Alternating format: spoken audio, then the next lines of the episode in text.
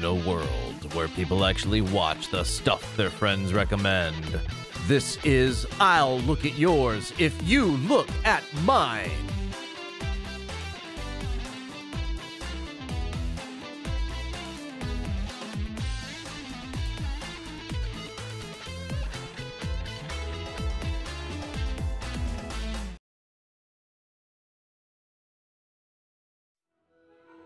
Les, you should have seen us in there.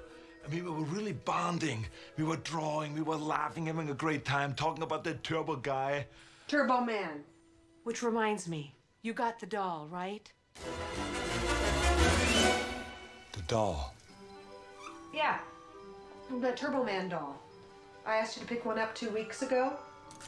Oh. that doll. Of course.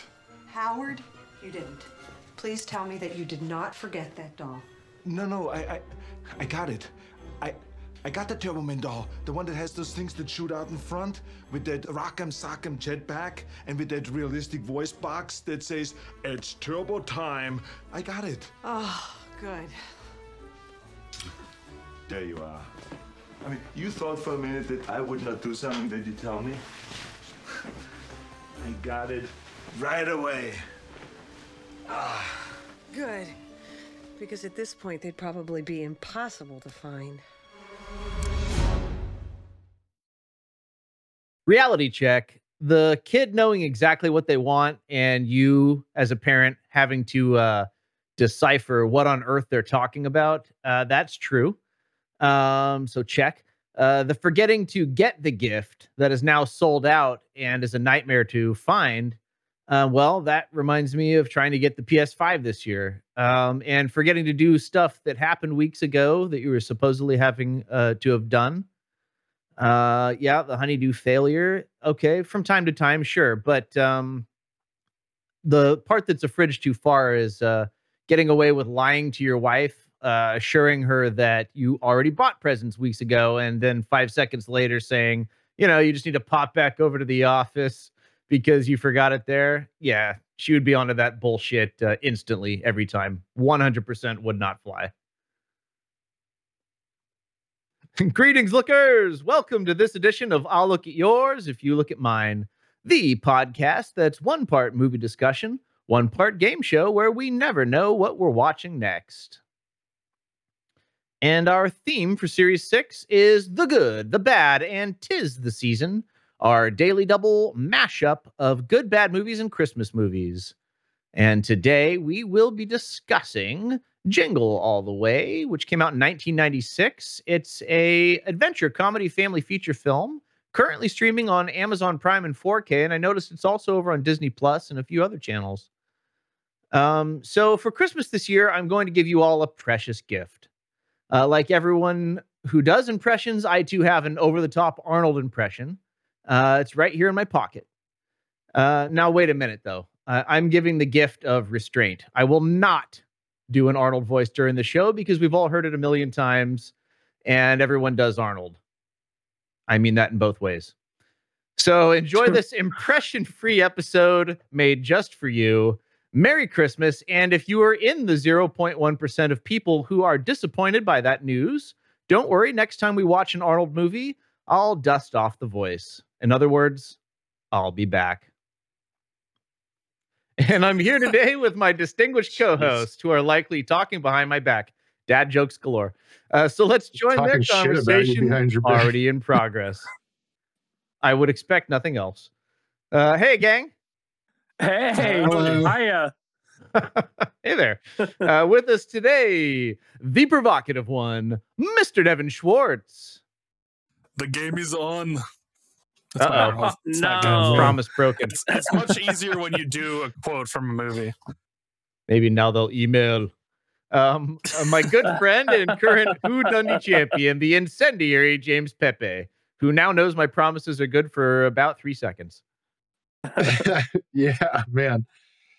Yeah, it's uh it's me, James. Merry Christmas, everyone. Um, little did I, I I had forgotten that this movie was the first and only Star Wars Harry Potter crossover movie. Yeah. Yeah. They got Anakin and Dementors in it. They got fucking Darth Vader in it and Dementors. Wait, who are the Dementors? I noticed Jake Lloyd was in this, The- and that was a the shock. Villain, the I'd villain in, in the Turbo Man show is Yeah. called Dementor. Yeah. Oh, There that's right. His name breed. is Dementor. That's Th- right. This Yeah. Yeah, Okay. after Harry Potter, but I'm sure the naming and- of all the characters was probably like pat down pat before then. So I, I think it's probably a coincidence. I remember that name being a big deal for a little while. Like everyone thought that was just the greatest name ever. Well, also Dementors weren't even in the first movie, so yeah, No, were they the come into one, the third, so, but the book had been out, right? Uh, yeah, yeah, presumably, Which I I guess a few people might have read. I don't know. maybe. Maybe I don't know. I would have Wait, to look. this was up. based on a book? Jim, we're forgetting about you. With us also is the irrepressible gentleman, Jim Scott. Hey, Jim. We're still doing greetings. Hey. Deep into Greetings, a conversation. gentle- yes. Greetings, gentle listeners and friends. So let's start off uh, today's show by checking the old headlines. Hey. All right. Find anything interesting in the news today? Devin.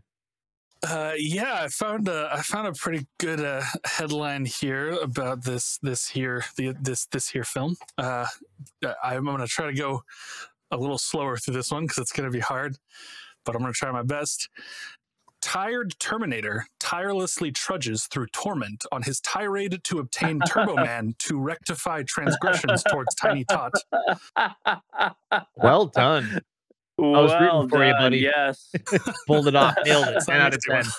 You Yeah. did it, man. Do one Now do it one. Let me five like- times fast. You Yeah, said you said all the T's. Let me try to But get also, but also you said rectify, which is a funny word.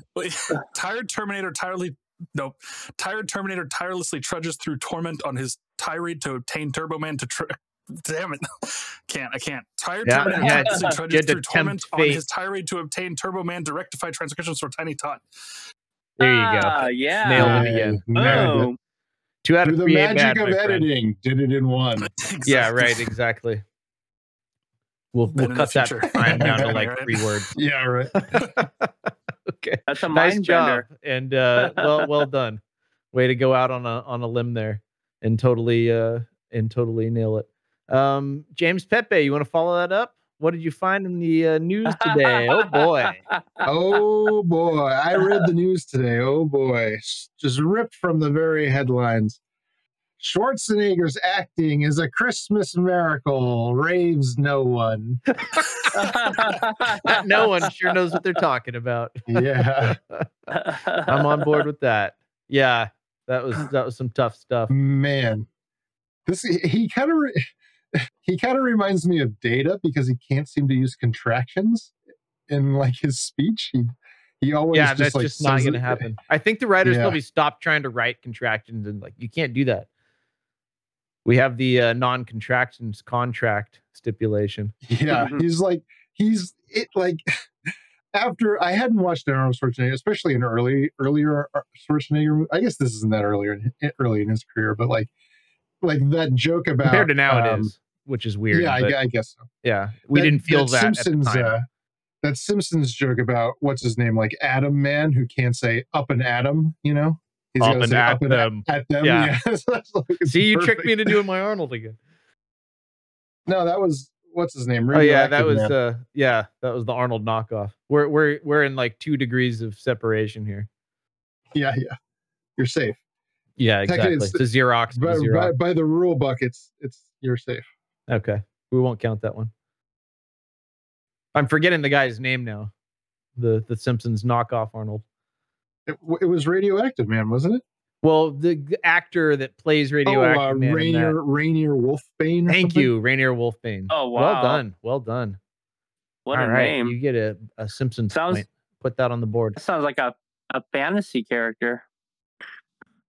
Well, kind of. Yeah, I mean, kind of is. Um, but yeah, he's definitely an Arnold knockoff. Yeah, um, think so even see, even the Simpsons have their uh, cheesy Arnold knockoff character. Everyone's got one. Um, okay, cool. Uh, I wonder if there was anything else in the maybe the fantasy news or something else. Jim, what were you reading today? What you Oh, I. I was slu- I was slumming it. I was Oh, reading okay, off okay. of the um the Florida Sun Gazette. So uh, this headline is uh, How a Florida citizen has managed to capture every Black Friday incident from his home state in one film. oh shit! Totally. yeah, right. Only through the magic of a big budget Hollywood production, I assure you. Mhm.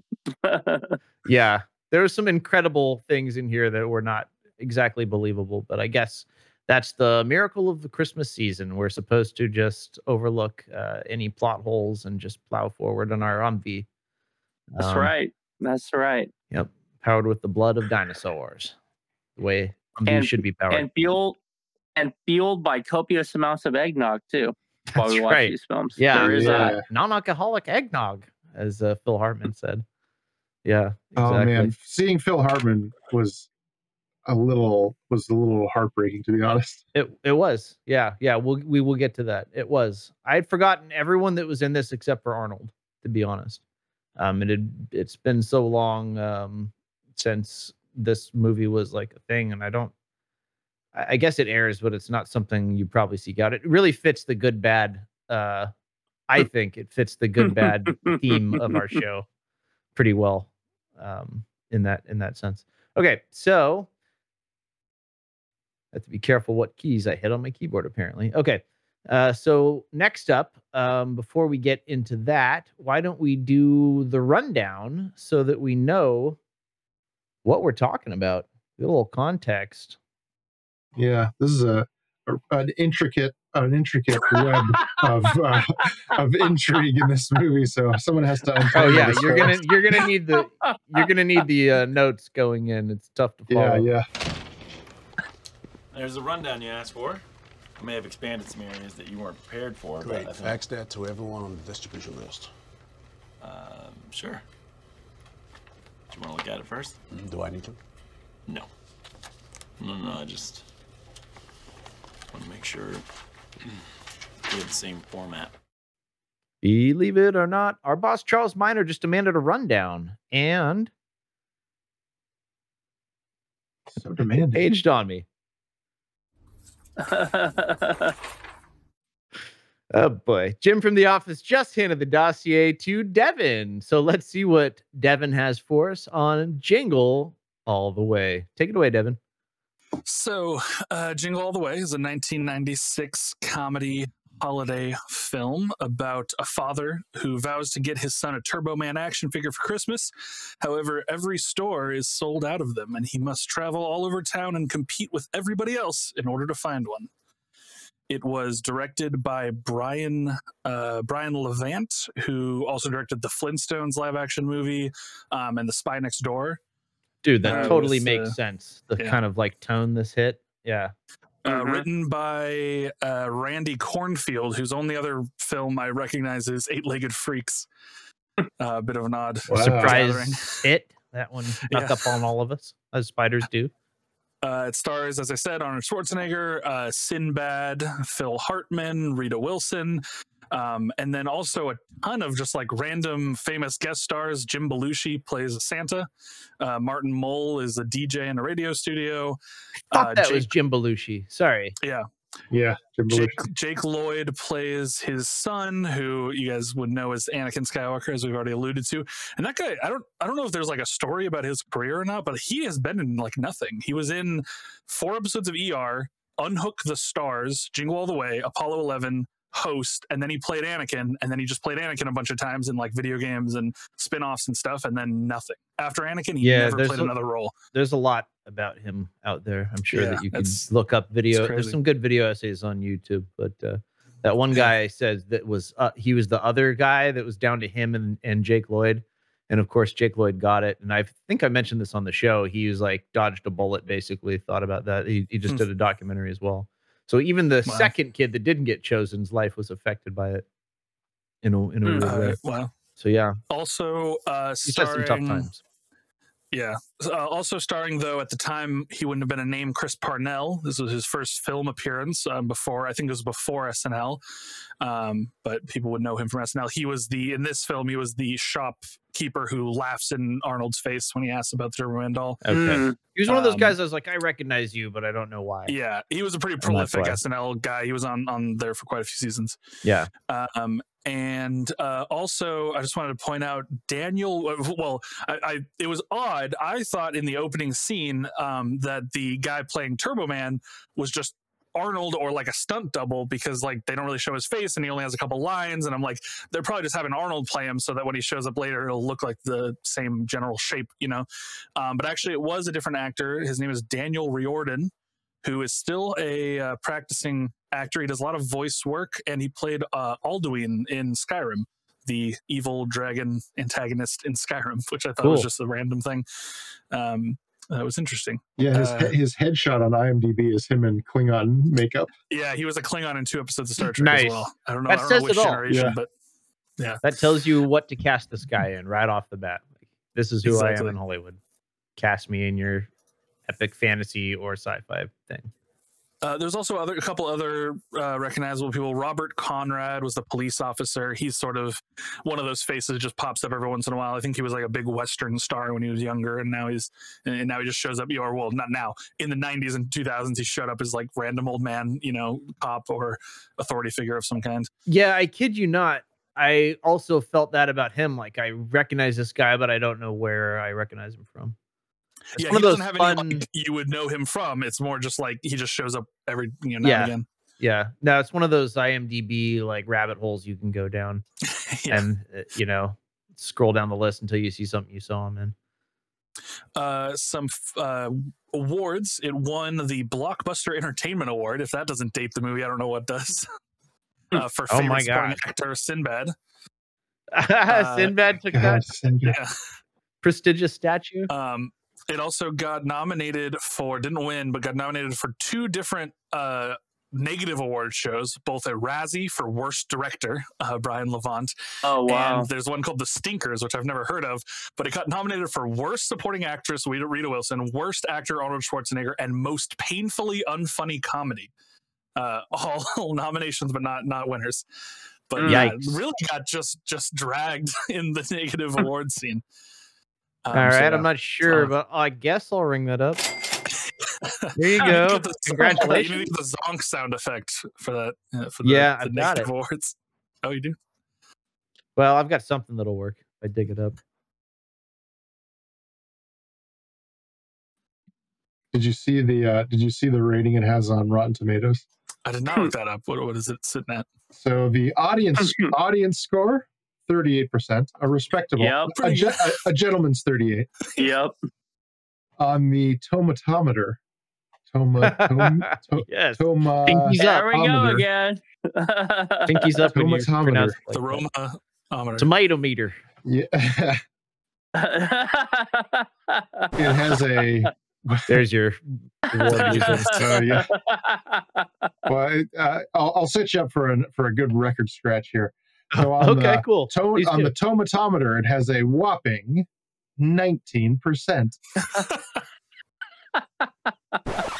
I was linking the sound drop. I love it. Johnny, yeah, been Ben's watching real- Johnny on the spot with that record scratch. I was like paging back, uh, like desperately paging back to it while you're talking. Oh well, The- we didn't the- get that one. Yeah, the the readiness of that uh, that soundbite has a 19% rating on.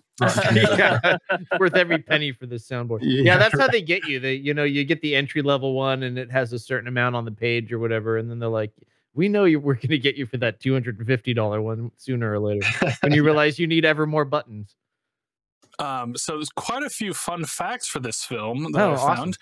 found. Um, starting with a casting related one, while we're still on that note, Verne Troyer was one of the elves, um, one of the, the most, uh, had the most speaking lines, but was not credited despite being a fairly famous actor nowadays. Yeah. Um, had a pretty big role in uh, Harry Potter, and I believe he was Mini Me, right?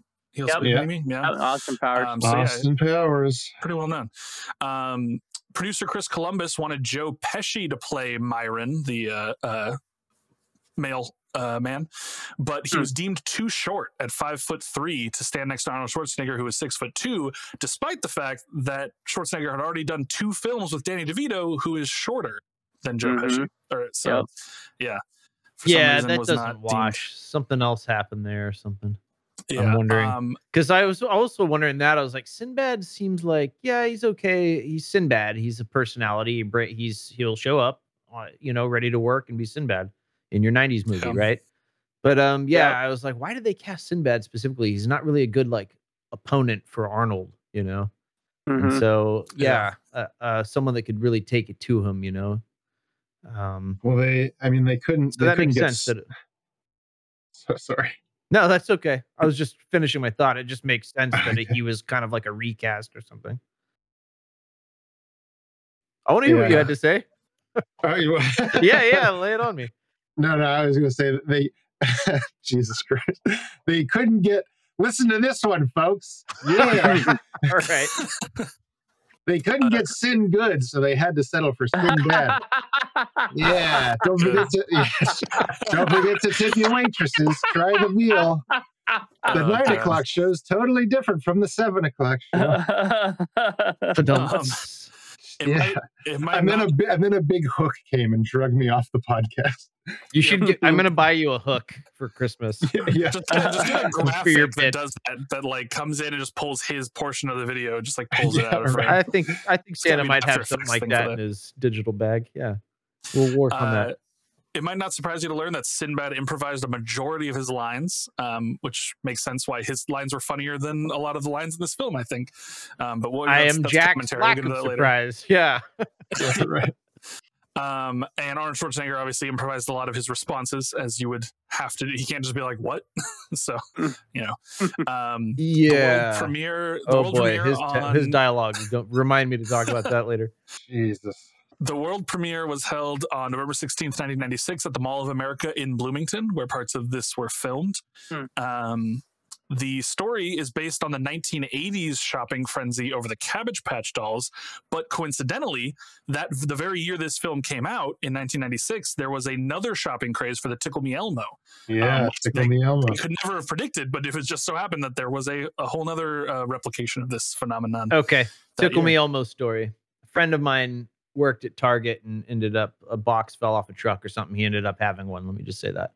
So we all in the night. This happened in the '90s. We're all in like high school or something. So we all went down to the mall with our Tickle Me Elmo, you know, on on a mission to sell this thing for top dollar, but nobody wanted it. I don't know if everyone who didn't get it had already settled on it. A few people were like, "Oh, it's the Tickle Me Elmo," but uh, yeah, it it didn't go. So things things in movies Damn. aren't true. I know. Well, maybe if you hadn't like dressed up like the Warriors or something, just like swinging chains in the mall, people, people might have wanted to approach you. Elmo to you.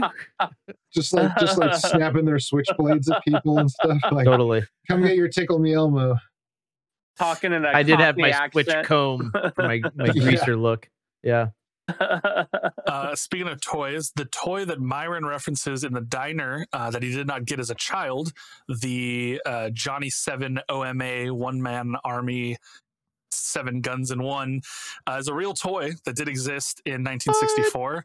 And if if future editing Ben remembers, I have sent him a graphic, an image of this uh, gun. It is an absolute abomination of a toy. No, man, that thing looks awesome. It's You a should- everybody should look at it. um, so hopefully he pops it up in the in the video right now. I, I can see it actually looked under video the chat. Yeah. Um I'll try to remember to put that into the show. Yeah, yeah.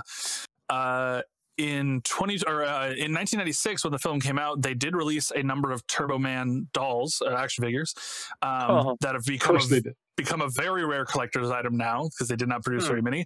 But Oh. coincidentally, just Smart. this year, Funko started producing them again and is making new Turbo Man dolls. You can buy a brand new 2021 Turbo Man doll right now, which is a crazy coincidence. Um, Everyone go now. Oh, Let's man. recreate this thing for The- realsies. The Turbo Man show itself is uh, clearly a parody of the Mighty Morphin Power Rangers. Oh, I yeah, the Power Oh, yeah. Rangers. anyone Yeah. who Big that would know. Got me right in the Yeah. feels. Yeah. Not Uh, lost on, this is- on this ranger.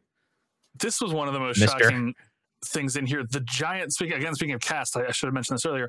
The giant Santa in the uh, big fight scene was the Big Show from WWE. Which I- Oh, I- really? wow. That's the Big yeah, Show. that yeah. makes sense. Yeah, That's big Paul Wight. show. Yeah. That guy was big. He's, time, he, he it was- wasn't an ironic name in his case. At the time, he was fighting for the World Championship Wrestling (WCW) uh, as the Giant, referred to as the Giant, Okay. um, but later became the Big Show. Yeah, I saw Uh, him live. He was he was big. He's a big guy. Finally, uh, the no makers of this film were sued. Uh, Murray Hill Publishing by by Murray Hill Publishing that sued 20th Century Fox, claiming that the uh, screenplay for this film was stolen Sure. from them. Uh, it was sold to them by a high school uh, biology teacher named Brian Webster, who uh, titled it "Could This Be Christmas?" They bought the script, and there was some uh, script reader that had a common connection with 20th Century Fox, and they blamed it all on this guy who had read the script and then tried to resell it to Fox.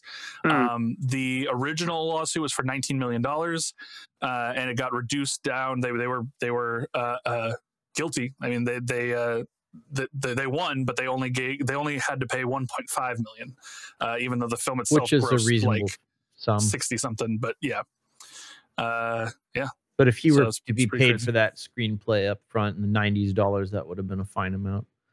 But yeah, Yeah, um, writing's such a tough thing like that. Uh, ideas are out there, you know, and inevitably someone's going to either hear something and then either maliciously or not, it'll an idea will creep its way into something, and then Mhm. people will sue, and they kind of have to sort it out. It's just a tough thing, like with like knowing who you can even show your ideas to and pitch to, and all that. And there's legalities around it all.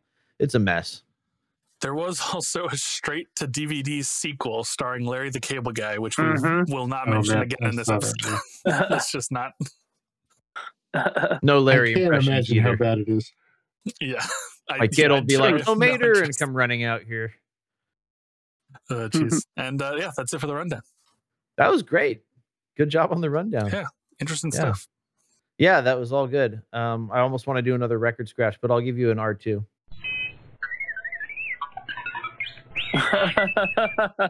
He was You pleased. tell, you telling me you can't do those noises with your mouth, Ben? Come on. um, th- there was that guy that probably could, who was in all those uh, um, Police police Academy. academy, movies. Yeah. Yeah, Yeah, you got to talk to that dude. I don't know how he did some of that, but I bet he would be the guy you'd want to talk to about it. But yeah, I can do some of Michael it. Winslow. Michael Yeah, Winslow. yeah, yeah. yeah I mean, there's human sounds in R2's voice too. I could probably do the human parts, but uh, nah, I'm not. Gonna. Wow. Yeah, exactly. Wow. Yeah. Yep, butchered that, but- exactly. Don't tempt me. It almost happened.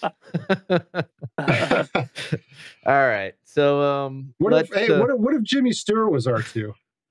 oh man, what would that sound like? All right. Oh, uh, I bleep might put a bloop. I might put a sound clip. Oh, you're gonna go for it? Oh, let's hear it. Oh, thank you. That'll be a Christmas gift to me. You want the bleep bloops, Mary? I'll give you the bleep bloops. That's acceptable. You want the Death Star, Mary? I'll, I'll throw a, I'll throw a lasso around it. That's just what He's- R2D2 sounds like. He just He's talks. dressed in like Han's outfit, but it's Jimmy Stewart. Yeah, that would be. Oh, that's not a moon. Uh, That's a space station. yeah. Oh, that okay, would be re- Kenobi. re- recreate Star Wars shot for shot, but it's all just Jimmy Stewart in every role. Jimmy All right, Stewart coming to you next. part, yeah. Coming to you next Christmas. A very Stewart uh, We Oh, Star. Wars. Oh, Misa Jar Jar Binks. oh no. That makes Jar Jar Oh so my much better. God. Though. Are you kidding me? oh man, if Jimmy I'm Stewart gonna allow voiced it. Jar Jar Binks, that would be. Oh god, I'm that's, so, Sith that's Lord. so funny. Oh, I got a red lightsaber around here somewhere. Oh, there it is. You could when when Darth Vader kills Obi Wan and his robe drops, they could do that whole scene. Obi Wan could appear somewhere else, and Darth Vader could like have his robe, and Obi Wan could be like, "Oh, give me back the robe," and then Darth Vader could be like, "Oh, oh, no, come on, oh Mary." The oh scene, no. the scene where Yeah. they're getting uncomfortably close on the phone, it's like Chewie and Han, you know, they're just like, Yeah. talking into the little thing. And then we go the opposite direction, right? He's like, "Oh, I wonder what it would be if I was never born. And it, we could turn it into like get Sir Alec Guinness to do the "It's a Wonderful Life" Star Wars. It's a wonderful version. Star Wars. Yeah, exactly. well, if I hadn't been there for Luke, my bad, Alright. Alec Guinness. We're so we're so off Oh, topic. man. Yeah. We're, We're doing we're doing something topic. here. Yeah. I need more And we are- keep this we uh, are this just- keep this rolling. I, I just I wanted I wanted little Darth Vader in this movie to be like, oh, this is pod racing, yeah. I wanted it so bad. Yeah. Al- um, Alas. man I, I I was so surprised. I, I okay, we're getting ahead of ourselves because we're getting to Jake Lloyd. Okay, I'm gonna pocket that. Let's figure out who submitted this. Um, let's see if anyone can guess this right, even one of us, because we we're on Yeah, a, we're on a- such a a streak fail of- roll. It's true. Yeah, Yeah. we've been crit failing for like the last two episodes. Oh man. Well, th- we all got a 50-50 chance, so That's good that's odds. true. Some of us, are- some of us have our no options? chance. Ben I'm raising my and hand, and Devin, Devin's raising okay. his hand. Ben and Devin. Down, it is down to us in the Squid Game. The celebrity couple of Bevan. That's right. yeah. Or down to Den. Bevan again, everyone. Here come Yeah. the paparazzi. They're gonna screw it up. Jeez. Can't go anywhere with these guys. That's right. Always with the paparazzi. Always, always. Bevan, Bevan, who are you wearing?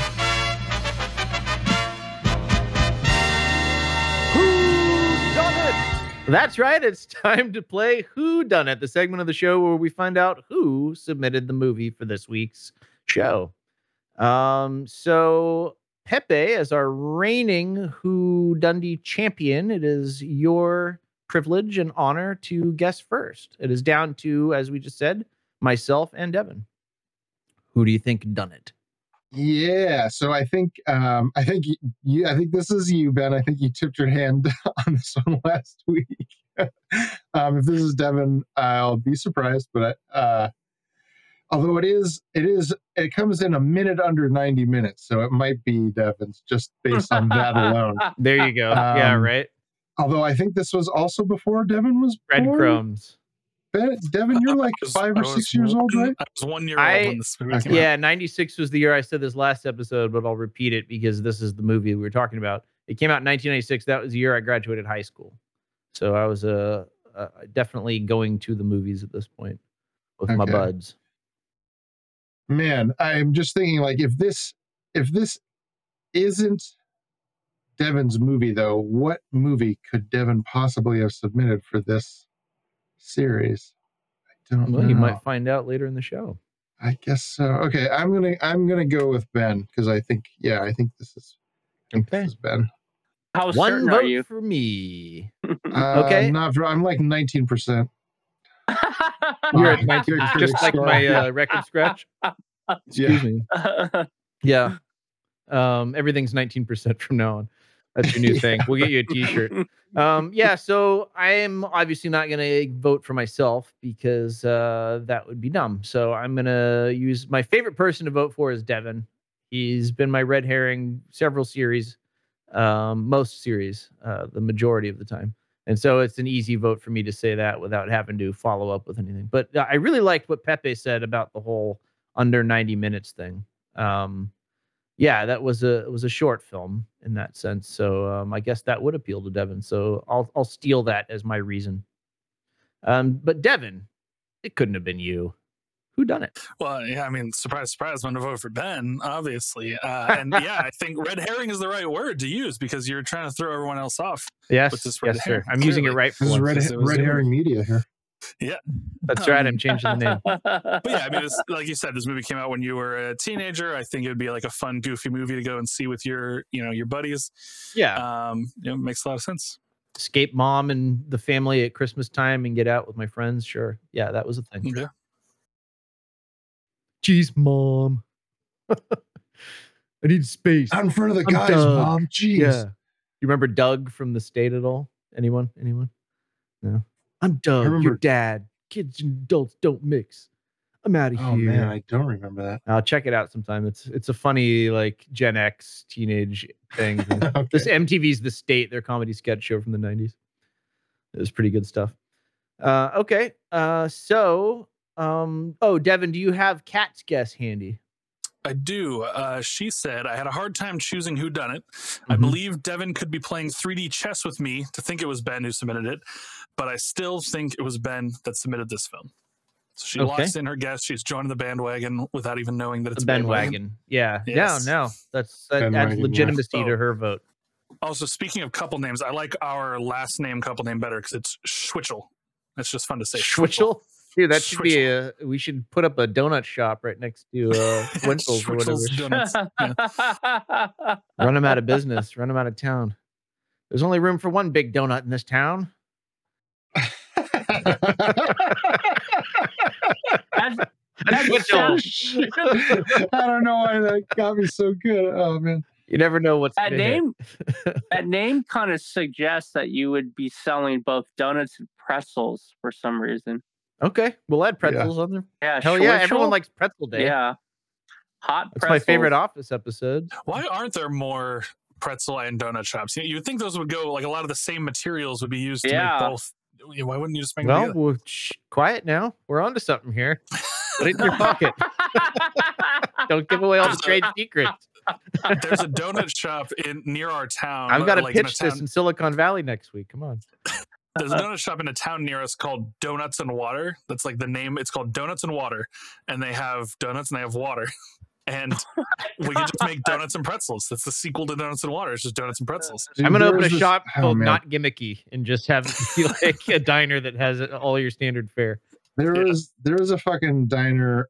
I don't, I don't remember if it was in Berkeley or or Oakland now, but it just had the best name ever. It was called Sconehenge.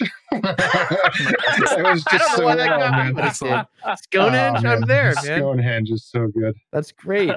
They had like a, just a fucking phone book for a menu too. It was like one of those places. wow. You'll get me in the door with a gimmick and a, a clever name like Sconehenge, but you better follow up with a product that I have to have again. So, because I want to actually Yeah. be sitting Yeah. around with my friends being like Sconehenge time, Those You know? scones better taste like British boulders. You know, like it's got That's to really match up to the name. like a, they got to go down like a rock in your guts. Yeah, you can really tr- taste the druid in this. That's right. Next I month an it will extra- pass Yeah, right. many moons. you can track it with your Stonehenge. Also Yeah, tells right. time. Yeah, and yeah. it's a clock, so we got that going for us. That's my and that's my pitch. That's my that's my pitch next week. Okay, so we have one more guess, gentleman Jim Scott, the most important guess of all. Who done it? Yeah, this is definitely a toss up. So, Ben, I mean, you really adhere to like good dialogue, good cinematography, novel way. This movie's none of that. Um, uh, and I and I agree with the the negative awards. So I am interested to. s- I Yeah. am so interested in seeing the explanation of why this movie was submitted. Um, Devin, this seems like light. It seems like something you might, you know, choose, but why? Um, I don't. Yeah, I don't know. I don't know. Uh, uh, but I, I got to go with you, Ben. I feel like this would be more Four yours than me. Devin. This is two weeks in a row with the Ben wagon. Yeah, that's right. Wagon. It's an actual thing. Last week it was a joke, and now it's all become serious, like Trump's presidency. Yeah. Well, if the, Look if the we're in for other, a if the other candidate, if the other candidate wasn't so unlikable, I mean, come on. Right? oh damn it! oh no! Oh, Oh, zing! That's right. That's right, trying Devin. to You're the you're the Hillary was- Clinton in this joke. hey, I'm fine with that. it's just a joke. It was, just I a vote with joke. Yeah. It was too funny not to laugh. I feel very guilty for having found that so funny. up. I feel appropriately guilty. No, Pokemon, um, Pokemon go to the um, polls. right. Oh no. Yeah. I'm just I'm just gonna go ahead fe- and fellow uh, teenagers. yeah, exactly. I'm I'm just gonna go ahead and hit you with this for me. Aw, It, damn. it wasn't. Wait, does that? That's that it means it wasn't happened you. again. Oh no, Devin. What a shocker. Oh my god. Although it didn't technically happen again because Ben, you correctly guessed, but you knew, obviously. This was No, my I don't get a point buddy. for that. Yeah, Yeah, my guessing is a um, ruse only. Uh, well, yeah, this was my this is my movie. Now that I know that it's Devin's correct. movie, I'm sorry. I, Ben, I keep on stepping on your fucking. No, no, I can cut you out later. That's what the beauty is of uh, the dual oh, track. jeez. Anytime I don't like anything Pepe has to say, I just cut it out. Oh no! That's got- ultimate comes in. control. I gotta start listening to this show. I guess. No, I'm just I, I'm I, I kid, I kid. Just kidding, but not really. No, go Oh, ahead. man. I, I want to hear what you have to uh, say. I was just gonna say now that I know it's Devin's movie, it all it all falls into place because goddamn, this movie sucks. now I feel appropriately guilty again. yeah. No, uh, that that that is. I mean, you know, that's a valid point in that um, I you do have some splaining to do. You say you got some planning to do. All right, so now that we know who done it, it's time to find out why done it. Um, what led you to choose Jingle All the Way, Devin? So so it was just a complete coincidence that you brought up this movie last week, Ben. Yeah, isn't I that was- weird? I was, I I was shocked. That's crazy. I had to control the shock within me when you brought it up. Like, Yeah, I was anyone hearing this physically now- trying to keep myself from appearing shocked. Go back to Yeah, last but, week's episode Jim, where I I- just happened to bring it up. Uh, it I feel that like was I feel like we need a we need an inquiry. There's been some collusion here. I think. Seriously, right? Yeah, no, Yeah. it, it surprised the heck out of me insider at, at the end of last show when it came up. Yeah. This Now is that I gonna get be to say that, this that. is gonna be uh, this is Jingle Gate right here. a full panel uh, congressional Yeah. investigation. Well, I just, Yep. I mean, apparently the subpoenas don't mean anything, so I don't have to show up. So, so there. Top No. Uh, okay, so right, yeah, trenchant, hard hitting, the hard hitting political commentary. That's right. Yeah, I'll look at yours. That's what podcast. people tune in for. so I chose this movie. That's Um, what people tune in. Yeah, they t- they adjust their rabbit ears on top of their fucking podcast machine. They tune in. That's how this works, right? I think so, right? They huddle around the radio. I chose this movie. Says fucking Victrola. All right, Okay. Devin, go ahead. I chose this movie. Um, when we rolled good bad and we knew we were going to do uh, tis the season I, this is the absolute first movie that came to my like top of my mind. Um, and at the time i was distraught and even messaged ben at the time because i couldn't find it anywhere. Didn't tell Yes. him what the movie was but told him i couldn't find the movie i really wanted to submit and wanted to like bend the rules because i so wanted to talk about this movie for this category. Um, because i think it is it is definitely a bad movie. Like this is a, a b movie like like all the way through. Um, but it, it gets to a point i think it, like the ridiculousness gets so heightened that it is just like a joy to watch. And on top of that for whatever reason maybe it's because i watched it as a kid um, and it's just nostalgia but the ending still like emotionally hits me every time like when he's on the float and like calls his son up like absolutely tearjerker every single time no matter what and Yeah, uh, yeah. yeah, a, a movie that's able to be that cheesy and that stupid the entire runtime, and then those last ten minutes still get a tear out of me, like that's that's impressive, and that I think perfectly matches the good bad uh, theme of the season. Yeah, I want to hear how that hits you, uh, Jim. But I also want to say that as a dad, that ending part did hit true for me. Um, but I'll say that yes, there are definitely problems with this that I can't wait to talk about. But um, that specific part got me, and I was even I even like turned to my wife and I was like, "Geez, I wish you, there was like a moment where you guys were in a crowd and like, that's my husband, that's my dad." It's like it's like every dad's fantasy, I think. yeah, Did she just did she let you down easy that it would never happen? She's like, "I want that too for me." I was like, Oh, "Oh yeah. yeah." Okay. Oh, You just guess I see you your just point. literally pull your collar and steam Yeah. comes out. Yeah, where's that hook? Save me hook. Yeah, right.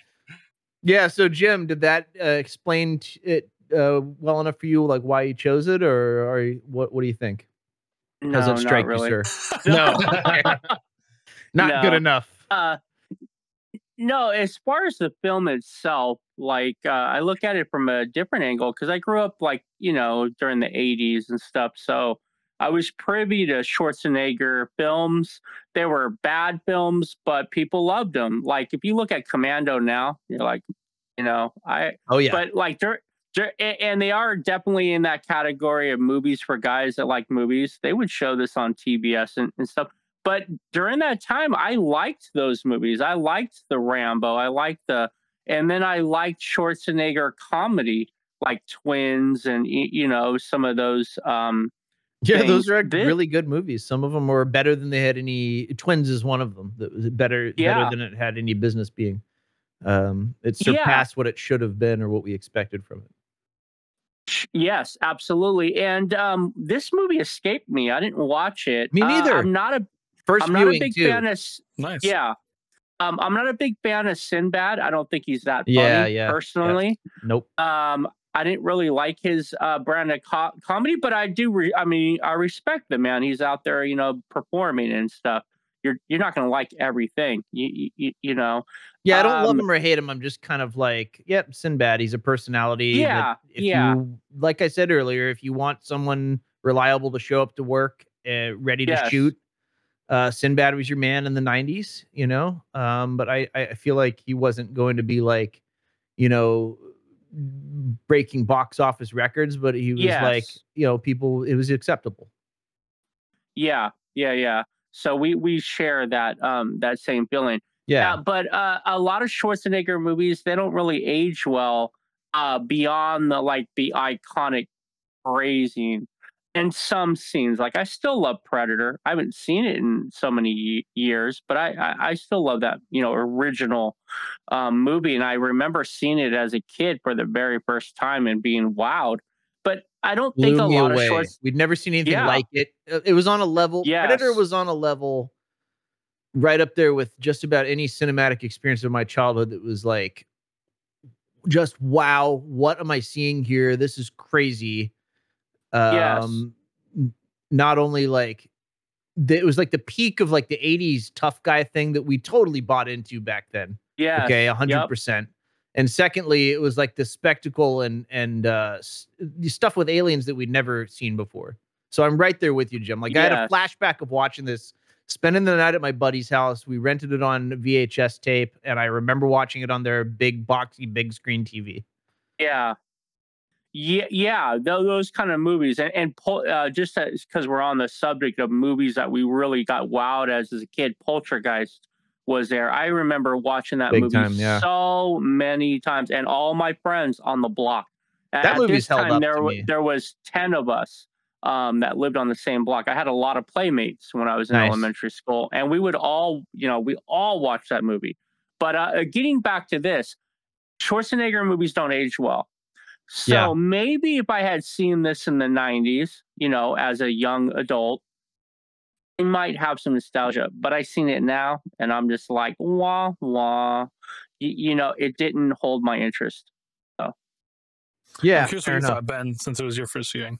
Yeah, I'm not terribly um dissimilar to what how Jim felt about it. I knew at the time that this movie was uh one of those films that you get the names and you get a script and you got your green light and you make the movie and it's a very Mhm. 90s filmmaking film that was Yep. all business.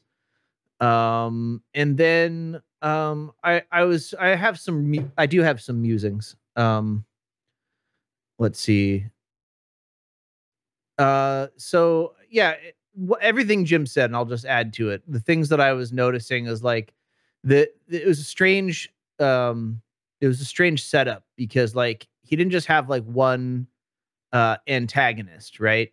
They there's like no one person they figured that could like fill that role because we're talking about commando here, right?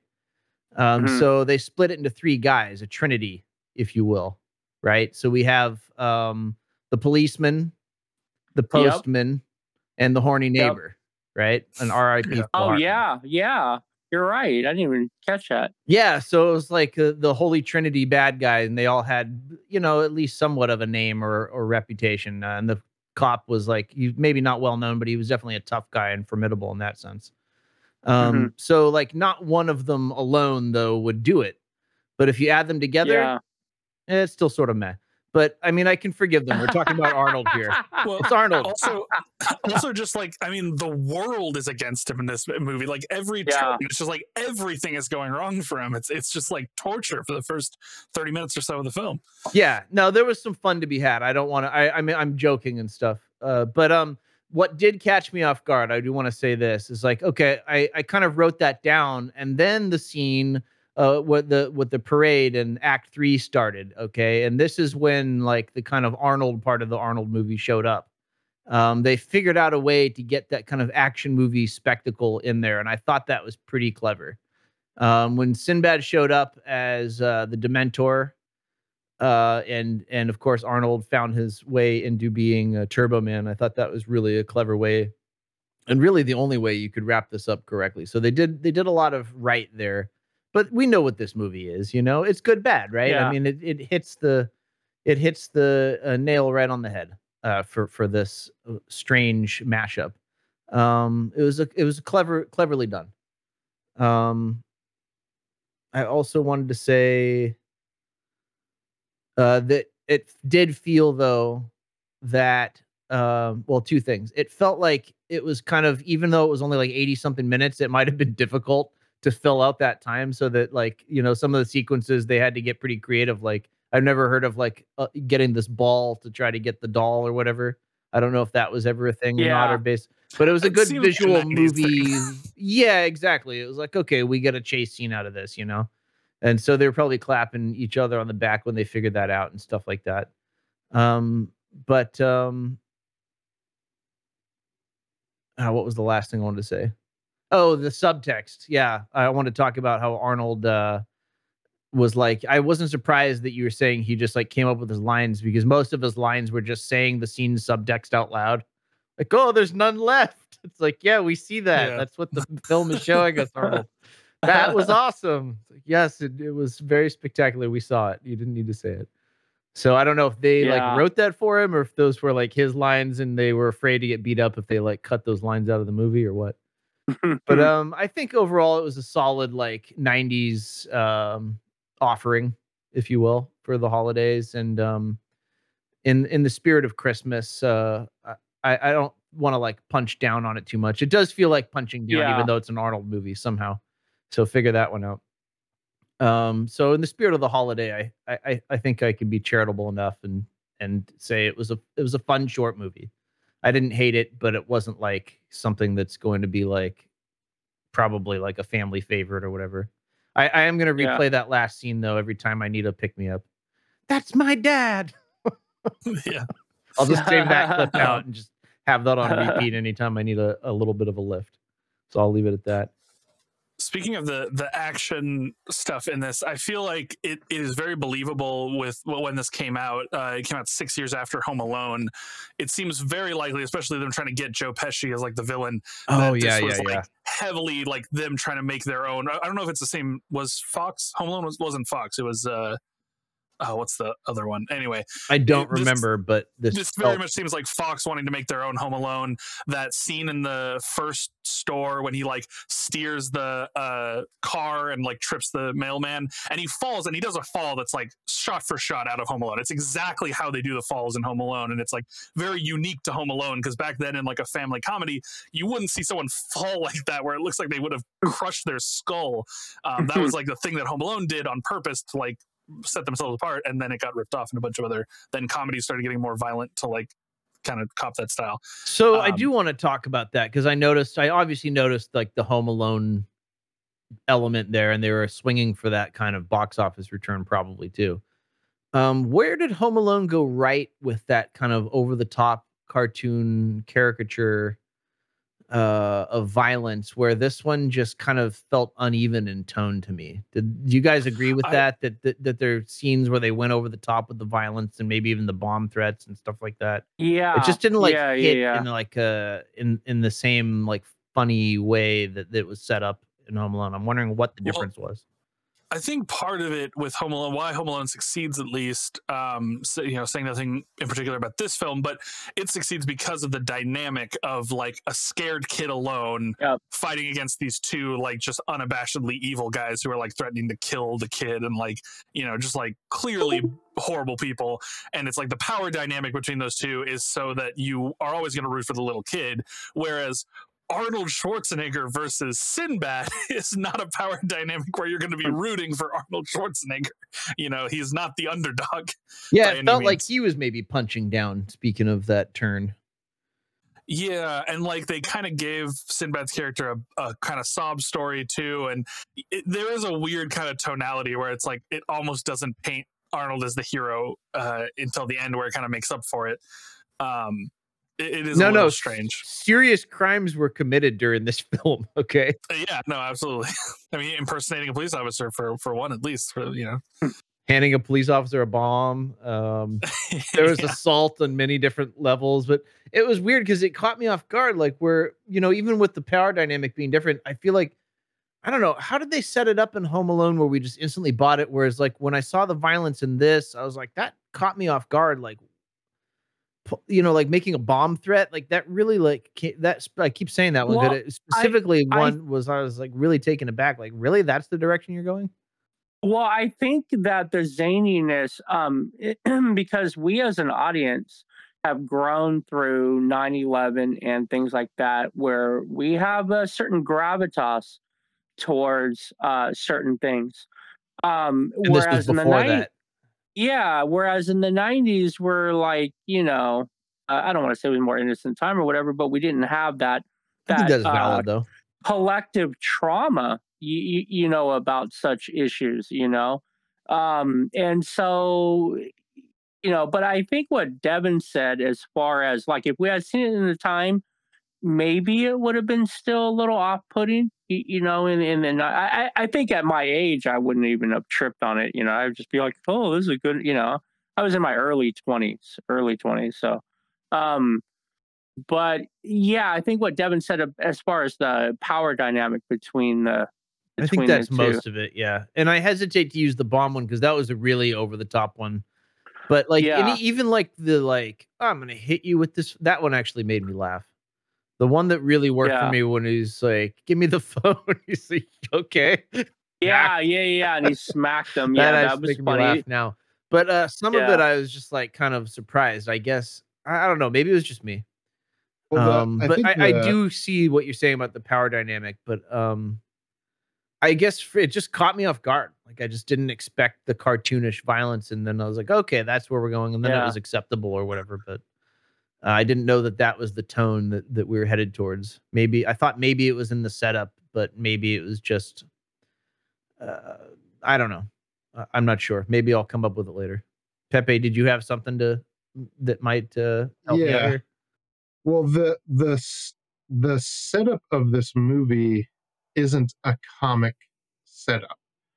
In Is that the what it same is? way that yeah, in the same way that um, or I, I guess I should say the power dynamic of the characters in this movie is not a comedic setup in the way that Home Alone is, because in the sort of like in the like in the thing that's important about the power dynamic reversal in comedy is that you have you have so the idea uh, i've probably mentioned this before but the idea of the tricky slave which is like a slave who is in a, a- who is in a like societally lower status but is smarter than the master and so is like higher in a in a different sort of status than his master I think you mentioned that master in reference to Charlie Chaplin's The Tramp, or am I mis- or am I mixing my? no i don't think I, Oh, okay. You were talking about uh, another concept then, which was a good one. yeah one. maybe Sorry.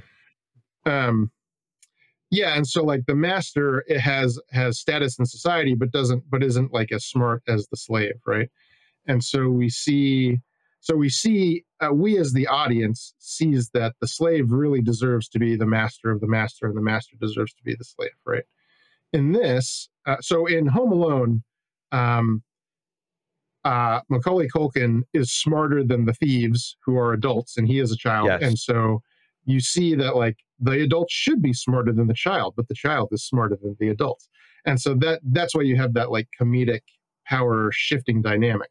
But in this Hmm. movie, Arnold Schwarzenegger is just a shitty dad. Who, Mhm. like who's a wealthy shitty dad who just like and so like there's no there's no chain like we don't empathize with him at, at all and like who is he switching who is like the who is he switching power dynamics with like the mailman no because they're like Yeah, this is a, like of- a this is maybe getting to the fundamental flaw of this whole setup. Because I didn't yeah, like there's him. no one yeah there's, There was no, no redeeming him thing. There's no like there's no like is Schwarzenegger the master or the slave he's not really either because he's he's both stupid and irresponsible and a bad father Right. Yeah. exactly. and rich you know Yeah. um and so yeah there's like no there's no like comic Yeah, like, inversion of I didn't power feel bad when the cop pulled him over and he gave the excuse like, Right. "Oh, I'm late for my son's things." Like, "Oh, really?" Yeah, I don't Yeah, care. yeah. I was Yeah. with the cop on that. Like, yeah, And that's why- be and that's why, dangerous, like, jerk. yeah that's speeding. that's why that uh, that's why that scene with the bomb doesn't work right because there's because like the cops in that scene are reacting in a way that they should be reacting because as far as they know he has a bomb you know It's crazy. um, yeah, it's yeah so there's no like there's no comic effect of it at all other than we know we know that there's not a bomb and he's just sort of acting silly you know um yeah so there's no yeah there's like no comic dynamic going on with these characters at all Yeah. I, I agree. I totally agree with that. I think that if I if I were to fix this movie, if I were to remake this movie, like go back in time, I think that you could fix it pretty easily with one shift. Is you just take Sinbad and make him Arnold's boss. Make Arnold just like a salesman, and he has like an asshole boss. And um, when Christmas, and then like have the plot continue as normal until he has to go out and get this doll. And the boss shows up, and what he's doing instead of also looking for the doll for his child, he is buying all the dolls in town to resell them. You know, he his boss is going around buying them all to resell them as like a hustle, and uh, he's like actively working against this guy who is one his superior who is who has power over him, and two is act, doing a similar thing to him but for a nefarious purpose. And I, I mean, you could even make sets it up that in better. to this without changing much if he's not his boss, and you just find out that Sinbad is uh behind some of the some swindling or something, or like sell it or like buying up the dolls. Even that, I think, Yeah, that would certainly improve it. Yeah, yeah. enough change. Yeah, but I mean that put, baking in another power dynamic with the boss on Christmas being, uh, you know, I mean that worked for uh, a Christmas uh, a Christmas Vacation, um, the National Lampoons. That's what worked so well on that one, right? The boss gives him the jelly of the month thing instead of the big bonus, and yeah cousin Eddie goes and, and jelly of the month yeah, exactly. That's the gift that keeps on giving all year. Um, so that yeah, that would that would work pretty well, I think. Um, yeah, um, I think there was a probably a good movie in there. I think the concept's pretty strong, to be honest. And I, I mean, for what it's worth, too, I, I think Sinbad was hilarious in this movie. Personally, I'm not, a, I don't think I've ever watched any of his comedy special. Like, I'm not a Sinbad fan necessarily, but I, I think he was probably the best part of this movie. Just, I don't know, a lot of his lines really like had me legitimately laughing out loud. The like, uh, uh, the line about like sick people in this world, sick people. After he gives the bomb to the cop, like I don't know, that cracked me up so much. I don't know. Yeah. there's a lot of great physical comedy. He does a fairly good job of that, even though it's not, I'm sure, what he's known for. And uh, yeah, I don't know. He plays a good Sometimes- villain. I, I think that sometimes a person uh, a person's reputation and, and like in Hollywood, like being a personality precedes them so much that it's almost like at this point Sinbad was overexposed. So I must have like Sinbad blinders or something. Mm, mhm. It's almost like the same thing happened with like there's these people like that, you know, especially I remember in the 90s, like Pauly Shore, they'd just be in everything and just Yes. totally oversaturating the market, you know, Yep. with their shtick. And then it and then it became like a shtick instead of a person. And so it's hard Yeah. for me to see him just for his performance or whatever. So um that's why I, I think that I probably didn't pick up on a lot of that stuff. But the bomb thing was also But, uh, so over the top and like I was like, is this like a uh, like straight up like um Warner Brothers cartoon or something? Like the way the bomb went off and everything. Yeah. And yeah, it turns out, yeah, they were kind of going yeah that it direction. totally was like, okay, I But I just mean- didn't see that coming. to be fair, Home Alone does that. I mean, a lot of the They do. in Home Alone That's why I was wondering why one works and the other doesn't. I, Yeah, yeah. I think we're hitting on Well, probably a lot of the reasons though. Yeah, I think Pepe also exposed another side of it, and Yeah, um, getting to that this type of like muddied messaging, muddied water. I feel like the themes were a mess. So yeah, Okay. the dad was ir- irresponsible. He was all of those things, but yet in the end, he suddenly discovers in the heat of commercialism this over the top way to express his love for his son and return to these like you know values in much the same way that Scrooge you know got to the values at the end. I don't, uh, it just was too muddy. To, like what, you know? Yeah. I don't know. Yeah, no, you want one strong one for a movie like this to carry, especially 80 minutes. You don't have time to Yeah. dump a bunch of stuff into the soup or whatever, you know, you just want one strong flavor and that people can easily recognize and run with it, you know, right through right through the Yeah. end credits. Yeah. Uh, right into your 90s uh, uh, jingle all the way rap song that would play in the credits. Yeah, right. I, I think that the the central message they're they're going for is sort of like you know like the the length of the thought that counts like the lengths you'll go to to do something nice for someone you know that, that's like what they're going for but the the reason it kind of flops i think is because he's missing so much like stuff with his kid like there's so many he could be spending Yeah. time with his kid while he's out here doing a thing for his kid that like is much more you know material and and impermanent whereas like just going and spending time with him probably would mean a lot more and Yeah. again it's like yeah that's part of that mixed message of like because that we we know so definitively that the kid is missing his dad it makes Mhm. everything the dad's doing not seem like a, a, a you know Yes. Thoughtful You're right. Yes. And they do kind of address it, but I think that it was more of like a patch in the hole kind of like, Yeah. just kind of like, oh, I don't want the toy. I got my dad or whatever. And it was really more the kid's realization. And I think maybe that was the issue. Um Yeah, right. my God, Yeah, I again, mean, like real quick, the he always says the subtext out loud. I, I'm just looking at my notes here. I was starting to count like how many times you did it. Another one was I didn't make it. It's like, yeah, I oh, see Yeah, that. You didn't make it. Anyway, go I ahead. mean, that was a running gag that he started with the secretary you know that was that okay i, like I guess so. I don't know. Okay. I just I was focused on the subtext because he just kept doing it again and again.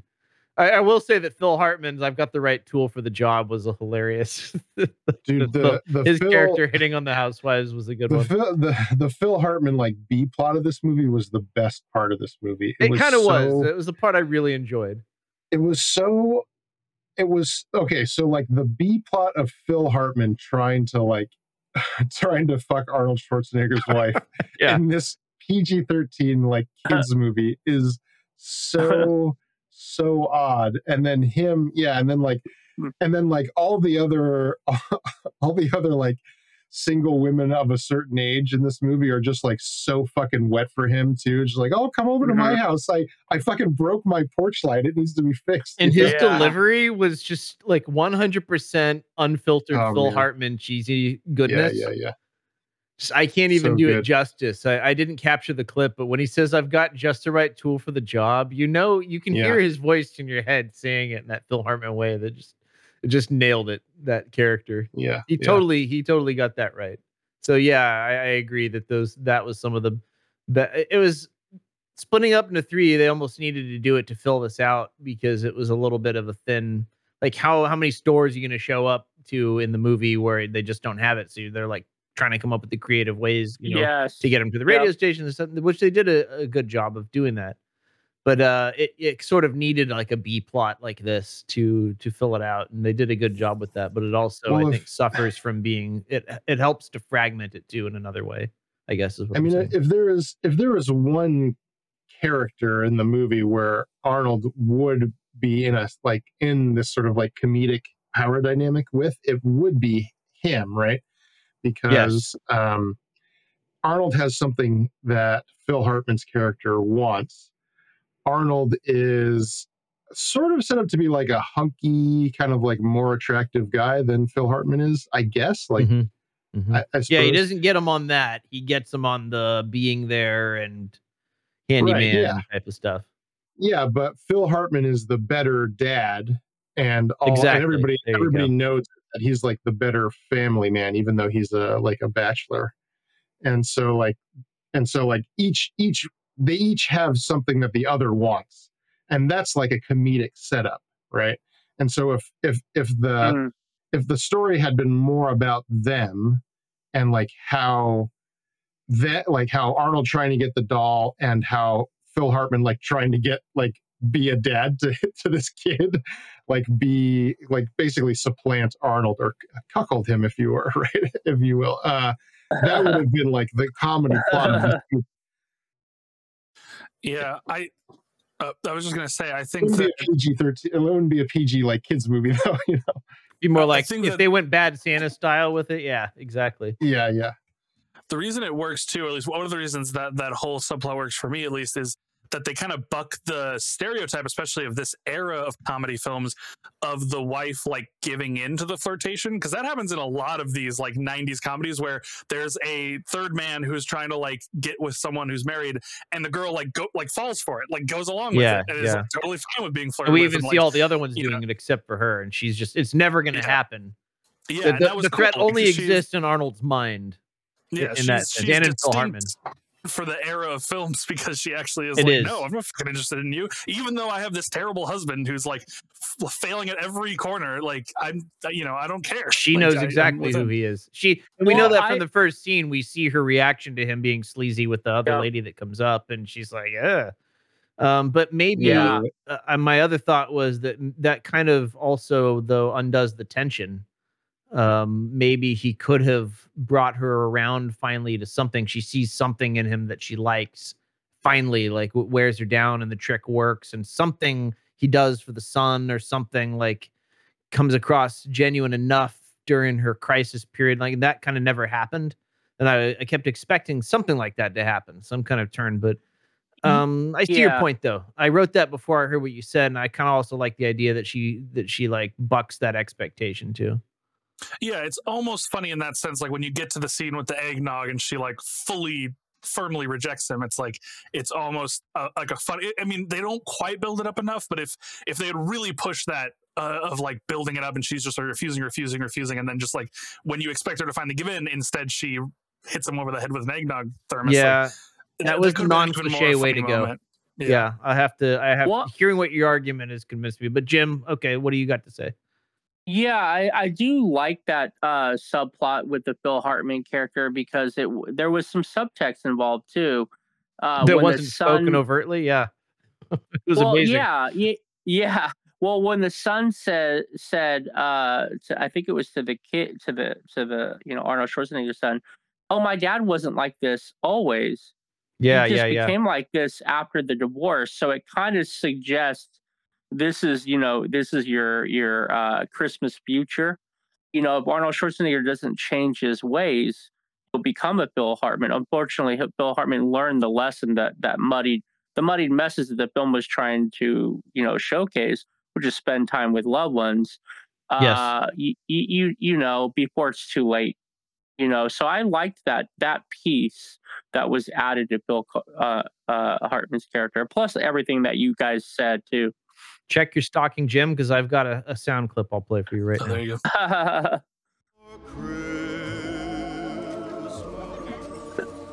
You're so considerate, bringing all this holiday cheer to the neighborhood.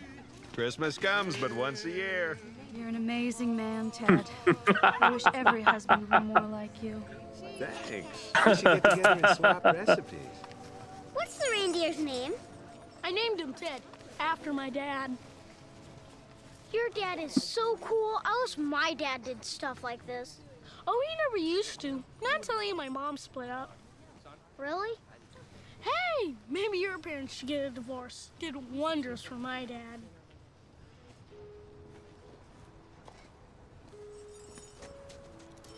Jamie?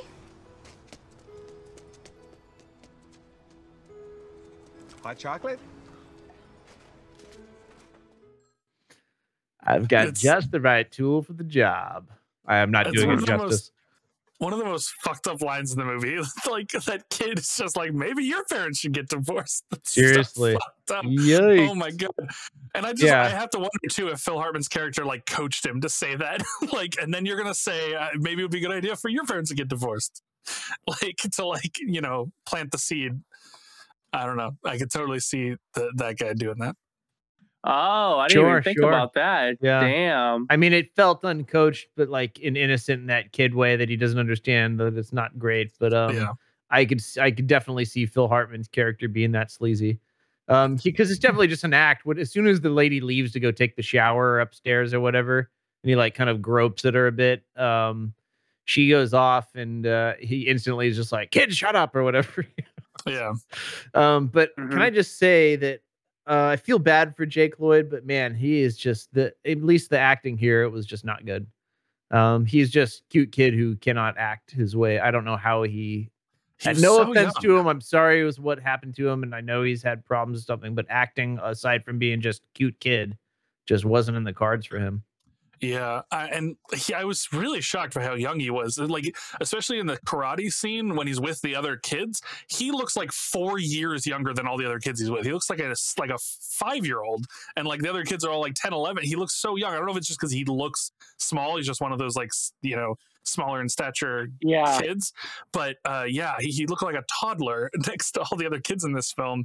He was Um, a it was tiny so kid. strange. Yeah, yeah, that was strange too. But yeah. Yeah. a lot of his line delivery, like on the phone calls and stuff with his dad, he was like very like deadpan, like not really giving it anything.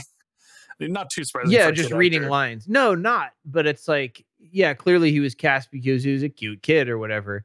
Um, and his mom Mhm. would show up on time with him, and he was ready to work. Um, but yeah, I mean, he had a tough go of it with the whole acting thing. A lot of kids do. So I'll say it again: like, please don't make your kids act. They're we have labor laws for everything else except for entertainment. And Yeah. most Don't of the time, it doesn't mamas- work out.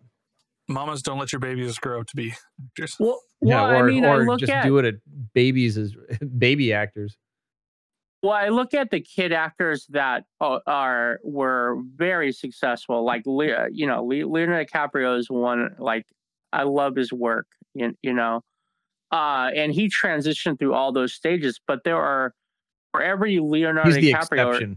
Yeah there is so much i mean the some of the abuse i mean that's come out you, you, you, know some of the abuse that that has been hinted at but hasn't been revealed because there's some power structure It's a lot of maybe that I bet. behind it that's Sure. pretty fucking scary I'm you- betting. you, you know I'm betting if you asked Leonardo DiCaprio in a way where you know it wouldn't be public, that he would probably tell you, "Yeah, that sucked.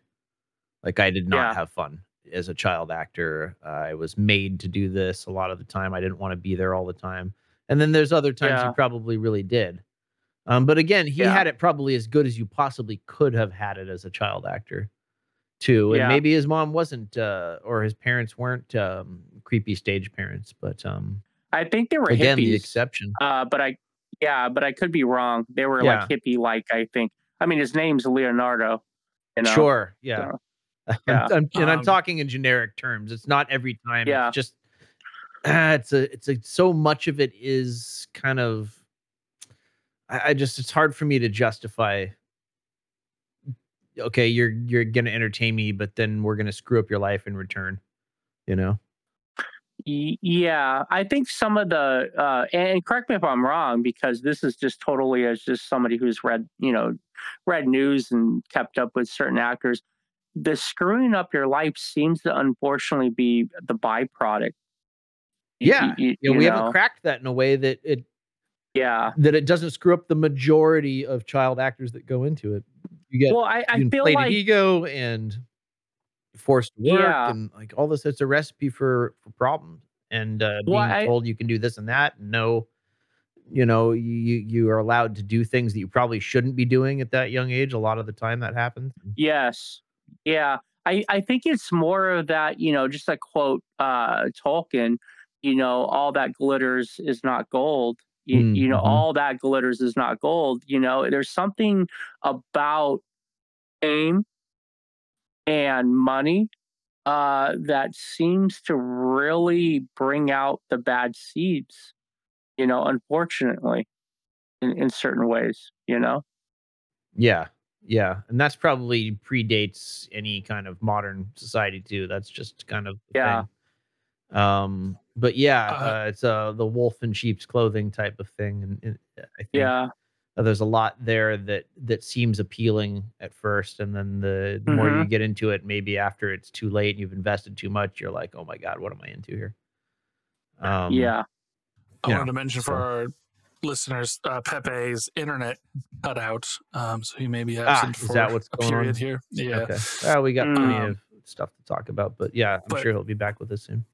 Yeah, I wanted to bring up something that was just on the tail or the, the head of that clip. Um, you caught a little bit of the previous scene, but it brings up something I wanted to mention. Yeah, yeah. The music in this movie, it's like this movie verges on being like a musical just because of the way it uses Christmas music in it. It has a lot of classic Christmas Mhm. songs in it, and they're always used like they're they're very thematic. Like the "I'll Be Home for Christmas" in that clip Yes. is when he's pushing his car home, and he like very Yeah. clearly will not be home anytime soon. His his journey is very much just beginning because he has failed so many times already.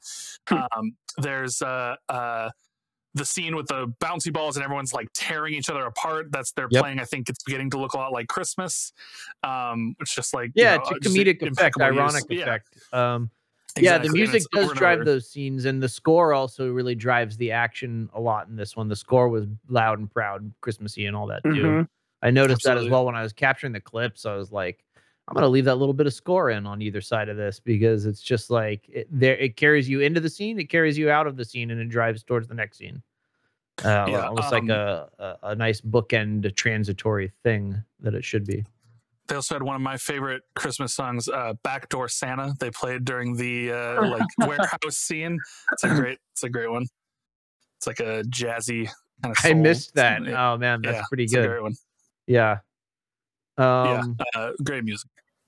Yeah. We were just uh, let me see if this clip has any of that music. I'll just I'll do the I want scene because it's it, it's Jake Lloyd uh, getting excited Yeah. about um, what he wants. It precedes the scene where the dad was already supposed to have bought the doll, which I thought was kind of funnier, trying to lie to your wife. I was serious about that in the intro. That would never work. She would know that I was lying like that. It'd just be like, "Oh yeah, no, bullshit. You forgot to buy the doll. You're in big trouble." Um, but uh, that's the rule of clowning, really. You know, I, I'll talk about a rule. Uh, you guys may know this. Uh, the the thing about clowning and in comedy is uh, the subject, uh, the clown in this case, just to use the um, that as a, a the analogy. Um, they whatever they're trying to do, it doesn't really matter. That they just have to, no matter what what happens, no matter how ridiculous the situation gets between the fool and his goal, the clown can never give up even when most rational people would have clearly given up way before this and and cut their losses in any comedy scene the clown will never give up. And that's true for like curb your enthusiasm uh and, it's true for arnold in this movie uh or you know bobo the clown. It's all the same you know the old finger stuck in the bottle routine that they do. Um and so that that's kind of that's that was like one of those driving forces through this. It's like you know, nobody's gonna like go pull a a bomb out at a radio station and, and threaten them or whatever in order to get a toy doll. But I mean, that's just what how comedy works. If it does work, It doesn't mean it'll be funny, but uh, you can never give up. Right. All right. So anyway, this has nothing to do with that, but I wanted to hear a little bit of Arnold uh, trying to have a, a dad time with his kid here. You're right.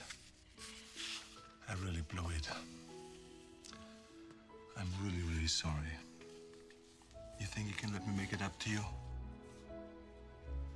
Like how? More like uh, letting me do something special, just for you. Like uh, if there's something really important you've been wanting for Christmas. Hmm? Uh, don't worry. I got it covered. I wrote Santa. Ah, but Santa gets very busy this time of the year. Sometimes he even has to ask moms and dads to help out a little bit.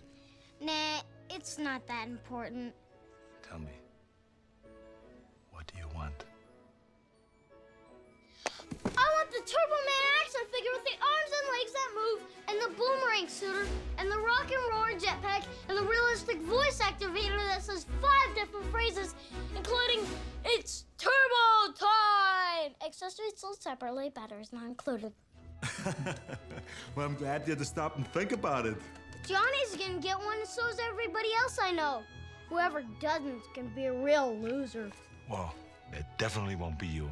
Thanks, Dad. I love you. Oh, I love you too, Jamie. Ah, I love you.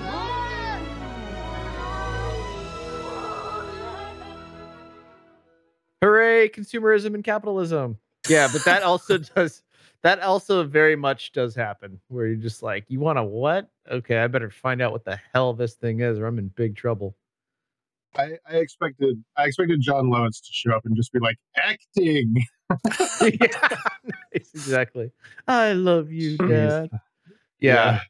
Yeah. I, I don't remember what you were out for or whatever. We were talking about Jake Lloyd for a while on that. Um, but uh, he actually does a. They, they actually do a pretty decent job there. They must have like shot all day on that scene to get that right because that was a key moment, right?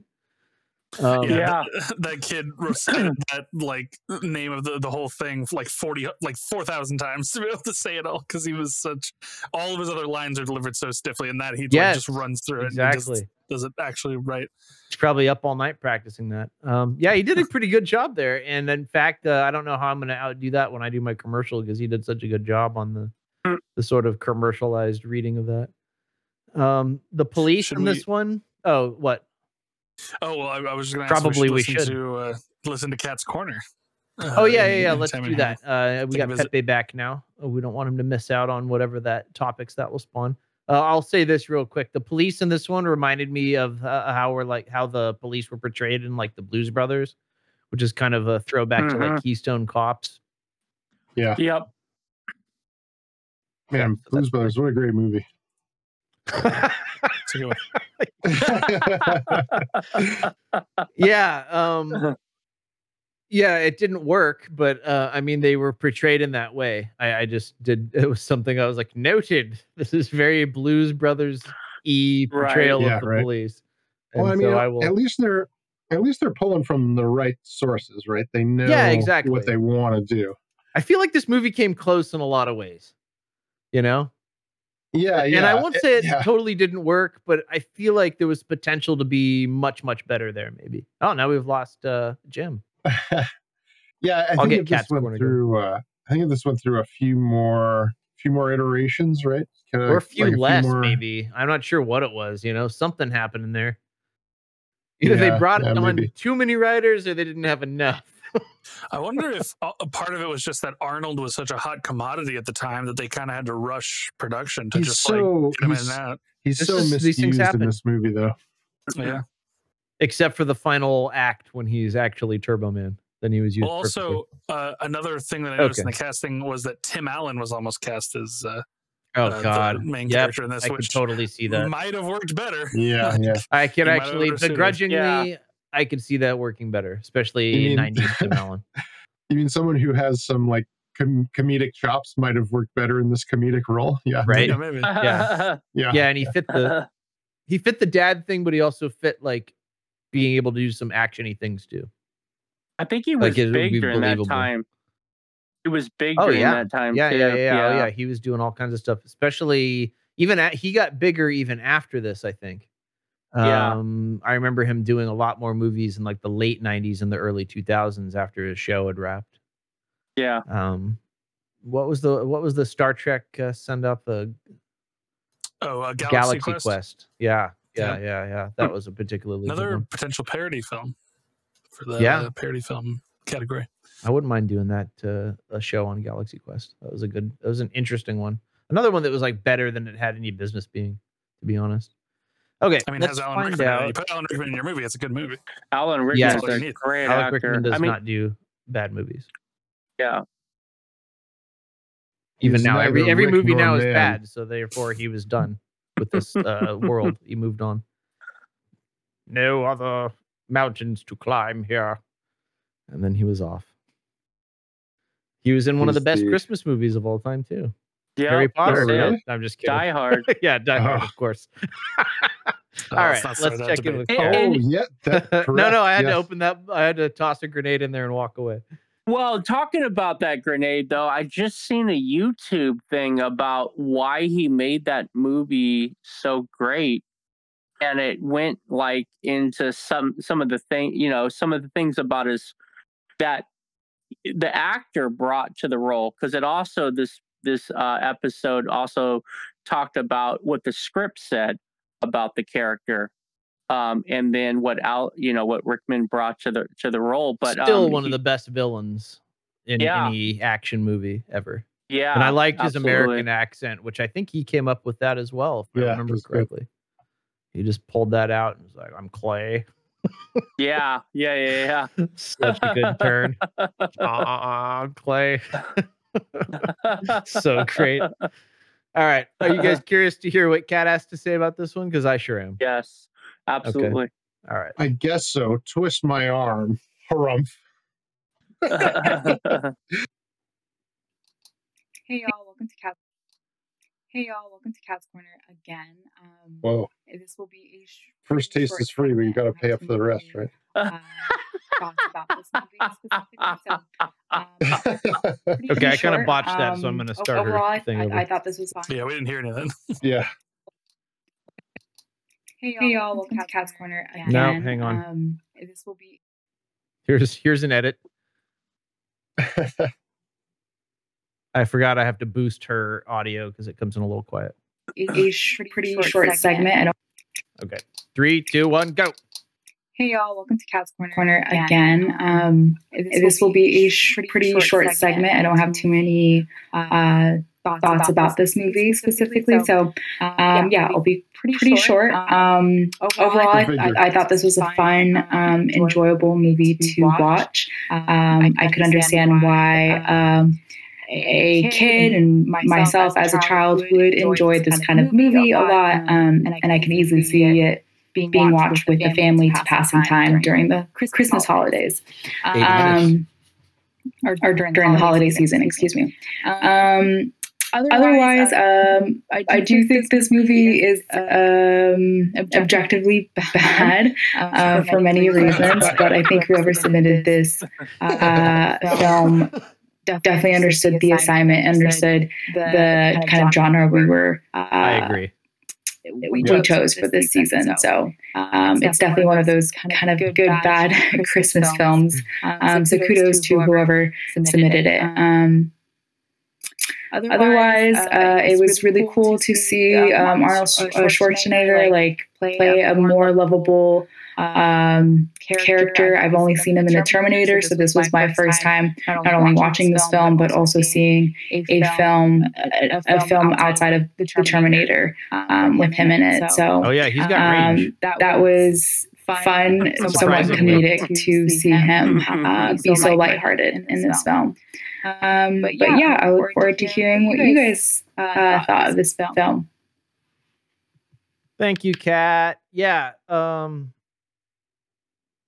it, it is kind of endearing to see Arnold play um, lighter characters after seeing him Yeah. in, in stuff that we grew up with first. So there there was a novelty to that that I think still may have some left that they can squeeze out if he wants to do a few more of, of the like.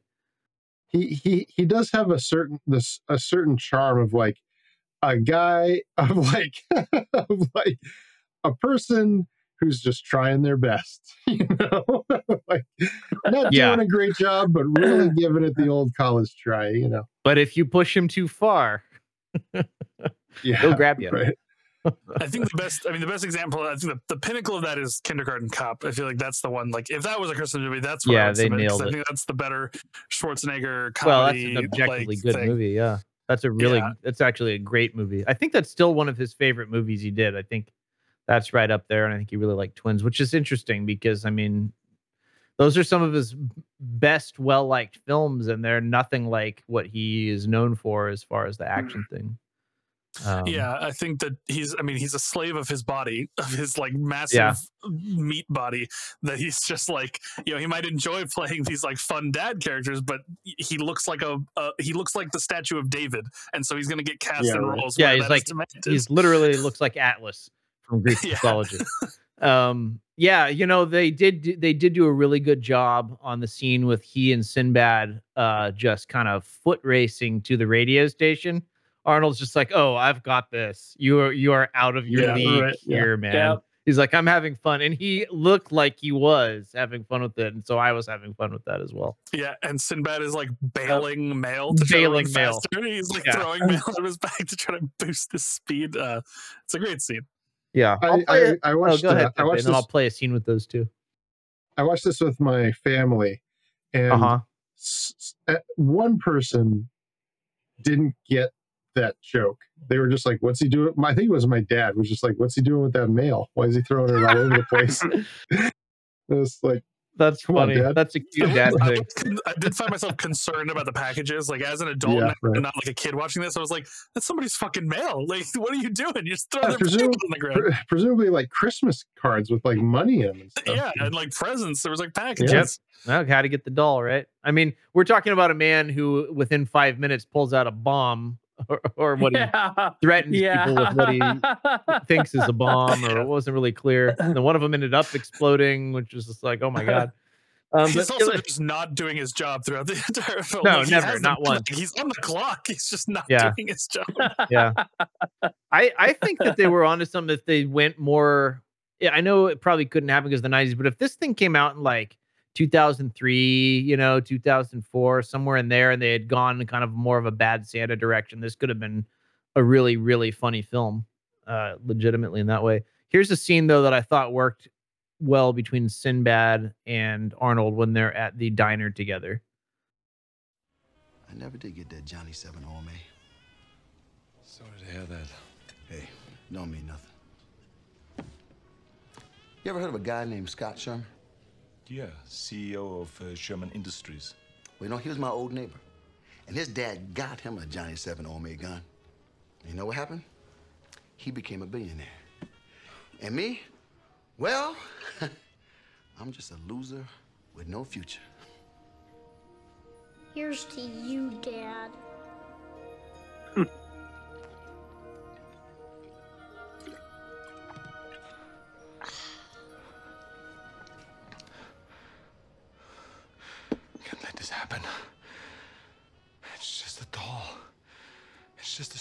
Stupid little plastic doll. That's action figure. There's got to be one around here somewhere. You say you've been looking everywhere for a Turbo Man doll? So that was the scene where they really used Sinbad well and Arnold and Jake Lloyd. Um, and that also happened to be the midpoint of the film when uh, Arnold, his need to get that doll was truly cemented. Like it, it was, he would do anything at that point. And so that's when they like ramped up the zaniness. From then on out, it was just a, an all out, uh, uh, you know, thrill ride in, in that sense, uh, or an adventure over the top, cartoonish even.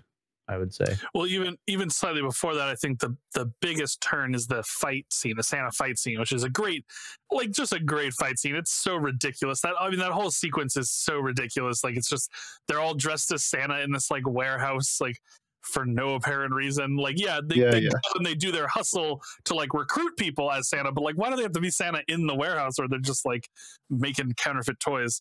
Um, and the like the like nunchuck Santa and like the But that appeals punches- to you, right? Because you like yeah, those no, like it secret, great. It was so ridiculous. yeah, those Yeah, secret like world just behind the door or whatever kind of thing, right? yeah, like magical realism is the word that came to mind when I saw that scene because it's like so like it's so beyond reality. Like it is ridiculous. He like punches the uh, I think it's um I forgot the actor's name already. Uh, but the little person he punches and he flies across the entire room, just like the force of a single punch. And that like candy cane is like made of paper, but he's like knocking people out with it. But then as soon as he hits the big guy with it, it's like now it's made of paper and it falls Yeah. apart. And yeah, it's just such a I don't know, it's such a ridiculous scene. I love it so much. It does start cueing you into the kind of things that will come, but I mean, it gets to a, a level of like he's literally like launched in the air like a cartoon character Yeah, on a jetpack and stuff. And The Santa Um, scene is the beginning of a crescendo, which ends at That's the, right. the final scene. Of the we film. we hit an exponent in the in the midpoint, I think, and it Yeah. started rising up at that point. Um, I didn't. I had no idea they were going to go that to that level, but I think it's also called for. I don't think it was like over the top that it didn't wasn't necessary. They needed that kind of big spectacle because up to that point, I really was like, yeah, but aren't this isn't servicing like uh, this isn't worthy of like Arnold.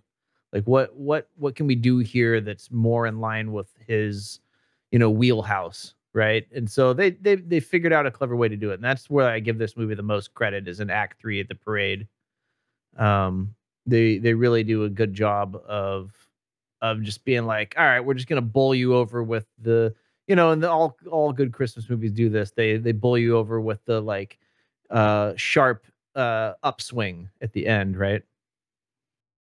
Yep. all the good yeah, feelings and all that. So they did the exactly. They, did the They, get thing there. that that emotional hit, that emotional payoff right at the end. That's Um, right. Yeah. Yes, they do. Um, all right, guys. Ha- have we jingled all the way, or is there any jingles left you want to jangle before we uh, move Well, on to a commercial break? Uh, all just my just because we just because we saw that scene, seeing Jake Lloyd take a pull off that bottle is really funny. it was, yeah, it's, Yeah, it was. yeah. They used everyone. If they had were able to hit at that level more consistently, this would have been a fantastic movie. Um, that would probably be considered a Christmas classic on par with other the other classics that aren't in the good bad category, right? yeah. But Um, to answer your question, all my ornaments are on the floor. So um yeah. well, he asked if I jingled all the way. Yeah, all my Uh. ornaments are on the floor. I was like waiting for the Wow. penny to drop there. Okay, thank you. I had one last thing I wanted to mention. Just that, Sure, that sure. so- another thing that like struck me as strange that I did not remember as a kid is how much like an incredible amount of licensed imagery in this in this film. There are a ton of licensed characters. He has Marvel characters all over his walls. oh There- yeah, yeah, yeah. The parade, Blade yeah. has, like Sonic and like a bunch of other like odd licensed characters, and yet Turbo Man is Turbo Man, and like if they could, if they had the permission to show Captain America on like a giant mural on his wall, why couldn't it be Captain America that he's obsessed with, and he dresses up as Captain America at the end? because no one cares about Captain America in Well, 1996. I mean, that's true, but like he would be more recognizable than making up a, a new character for no reason. I don't know. It, it mm. struck me as odd. Yeah, no. I, I mean, they no did have a lot of Man, licensed. They did have a lot of licensed characters. I think the reason they didn't Yeah. do it is because they there's no way to guarantee what the hot item would be, and they didn't want to like date it. I think would. I, I'm just That's playing fair. devil's advocate here. I think that's probably why. But yeah, I think they could have done that. Like, okay, make it about Superman, and we'll license it through DC or something. Or, well, they would have been safe with Batman, maybe. But I don't Also, know. I don't know. It thinking about it more a lot of stuff in that period a lot of cartoons and, and the like were existed purely to sell merchandise and that was Yeah, very oh, much yeah. in people's minds. So it could have been like if we make it captain america we don't have the license to make captain america toys so we can't make toys about this movie. So by making a turbo man they can make turbo man toys which they did and make a, That's make a boatload of money off of that. So if they create their own character they have the right to make merchandise for him for the movie and make you know extra bucks on which they didn't do, the but they, they might have, especially if it was a Yeah. bigger hit. And I I know Well, I, I know that you I mean- said they came Yeah. out with some this year too. So I I think this movie was good enough to like if like what Jim was saying, if we had seen this back in the day, we might have some like rose colored nostalgia glasses to look through a little Mhm. bit more because that's maybe why they're able to market that as a kind of a gag gift, but also like oh, kind of neat, you know, movie memorabilia style. Um, By the way, that um, Funko Turbo Man action figure is seventy dollars if you want to pick one up. all Also, right, I'm gonna get two of them. It's also a uh, Funko Pop that's only thirteen. It's a steal. The little Yeah. Funko Pop of them. Sure, You know, sure. s- I'm glad you brought that because I, I now that now that you mentioned it, I do remember seeing his room and seeing all those um, characters, and I had a moment of like cognitive dissonance because I was like, oh, okay, this is, of course, he's a kid, he loves all these superheroes, and I was like, no, wait, this was in like the before times of Marvel movies, you know, and so he's Before like all that, yeah. kind of a kind of a nerd, I guess he would be probably in 1996. And this, Yeah, superhero Oh, nerd for sure. We existed yeah, existed it was back it was so it was weird. popular. like, what is this movie trying to convey to us about this kid?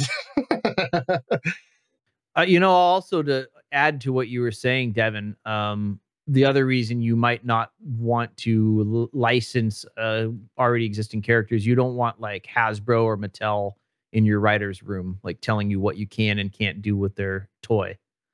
They, Yeah, they rather wanted just- that creative freedom to do it how they wanted to do it without uh, appealing to a, a big company like that. Yeah, they might have even gotten payouts from some of these companies to include. Like it was more like uh, product placement. At Oh the yeah, extent I'm that sure went they to in the raked it in. Yeah, whereas using the character as like a existing character in their movie, they would probably have to pay them to license the character right. rather than getting paid. Um, I remember too, the shop scenes always had like unnecessary shots of like, here's a wall of Transformer toys. We're just gonna pan across that. Look at these cool toys. All right, we're gonna move on. Don't they look Like, great? Only very much- 1995. yeah, baiting you because it's the Christmas season. You're about to do your Christmas shopping. It came out in November, so like, yeah, they're like, here's some presents you can buy. Absolutely. That's how they paid Which for totally. Arnold's um, trailer or whatever, you know, luxury trailer they bought for him that he got to go home in or something. He got yeah, I mean, like, that's how fifteen million dollars for this movie too. He got paid a producers are, you better believe, especially in the 90s, they were all about that. The licensing Yeah. was, it got out of hand, really. It, it really became like once you start like noticing it, it's probably like crossing some kind of a line. You know, when when Star Wars was more about the Burger King collectible cup than the actual film that came out, it started becoming an issue. At least for me, it did. It was like, yeah, this is I, I know you, what you're doing, and I don't like it. Yeah, yeah. Sell to make me buy stuff in a way that I don't know that I'm being sold on something. Come on. Yeah, Yeah. trick me. marketing. Trick me. I want to be Yeah. tricked. Yeah, we want the foreplay. We we definitely want the foreplay. Right? Yeah, Yeah. Dial it back a little bit. You're coming on a little strong. Um, okay. So anything else you guys wanted to add? I, I think I've jingled to completion here. Okay, good. I'm glad you hear that. We did it. We did we we've officially jingled all the way. all the way, man. We went all the way.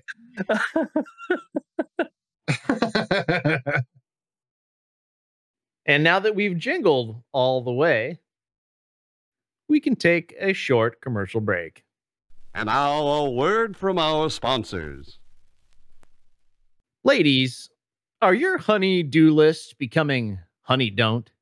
Do you need things done around the house? Well, I have the right tool for the job. Ted Malton, recent divorcee and friendly neighbor. And didn't you know it, a very handy man. Ted founded Mr. Fix It. It's an all purpose handyman concern to fill the hole in the lives of desperate housewives in the 1990s. We unclog gutters, clean pipes, even rub and scrub as long as it takes to get the job done. The best part is, Teddy Old Boy can be easily found in every neighborhood that exists in the 1990s. Why, he could be the Schwann's man, or the pizza delivery guy, or even the plumber. so if oh, you Oh, are man. in need of Mr. Fix It, its services, uh, and its handymen, don't worry. We can tell. We can find you. Uh, excuse me, ma'am. Disclaimer Mr. Fix It cannot fix relationships that were already broken by the time Mr. Fix It got there. Mr. Fix It's all purpose handyman concern. Oh, it's a concern, all right. Husband should be concerned. tell me, tell me, Ben. Does he does he lay pipe? Is that one of the services he offers? Oh yeah, Yeah. cleans them, lays them, all all kinds of pipe, all the pipe you can muster, Mister.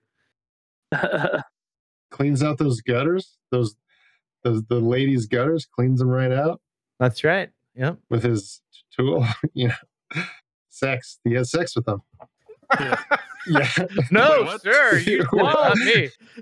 Pepe, I see You've the gone cane coming out again. yeah. He- regardless of whatever job he's doing, he shows up with some sort of like massaging tool that is like marketed as something other than a vibrator, right? Back massager. You can argue that anyone else may have been miscast in this, but certainly Phil Hartman was cast perfectly. No, they they hit the nail on the head with him. Yeah. Absolutely. Okay, so um maybe uh, that out of the way, we can talk about what we're going to grade Jingle All the Way. So let's grade it all the way. Um James Pepe, I'm curious uh how you graded this. So I'll start off with you, our reigning champ. Okay. Uh yeah, I think for me, so most of this didn't land very well. And I think um like I said, I watched it with my family, probably not the best audience to watch this with. Um me and my sister did not like this movie very much. My parents fucking loved this movie. Okay, wow. Um, Interesting. yeah, they oh man, they were in this had its hooks in them. They were in deep. Um yeah, they were yeah, they were invested. I find um, that charming. I feel like if the four of us had watched this together and we were fucking like kibitzing over the the movie the whole time, um, it would have been much more enjoyable. Um, however, I do have memories of watching this as a kid, and I actually have a very specific memory of watching it with an old friend of mine uh, named Giancarlo. So shout out to Giancarlo if he is listening. He he's he's actually the one. His family is the one that owns all the movie theaters around here, um, and so we used to watch a lot of movies together uh, as kids. Oh, all the independently owned theaters in Santa Rosa area then. Yeah, yeah. Is yeah, that what like you're talking about? And airport. Yeah, yeah, and the airport and uh, all that. yeah, those Cool, ones. cool. Yeah, Yeah. yeah. Um, he and I were good friends as kids, and our families were too. Uh, Neat. yeah. So anyway, um, I think this is going to be a C plus. I mean, what am I going to argue Yeah. with that? Yeah. I don't. I don't know. plus. Are you? No, Only no. will I'll, I'll kind of restate what I said before. Um, uh, in the spirit of the of the holidays, I'm going to be a little charitable uh, with this one um, and focus on the things I really did like and find funny. And I'll give it a. It's going to squeak in there for me uh, with a, a B minus, um, and that's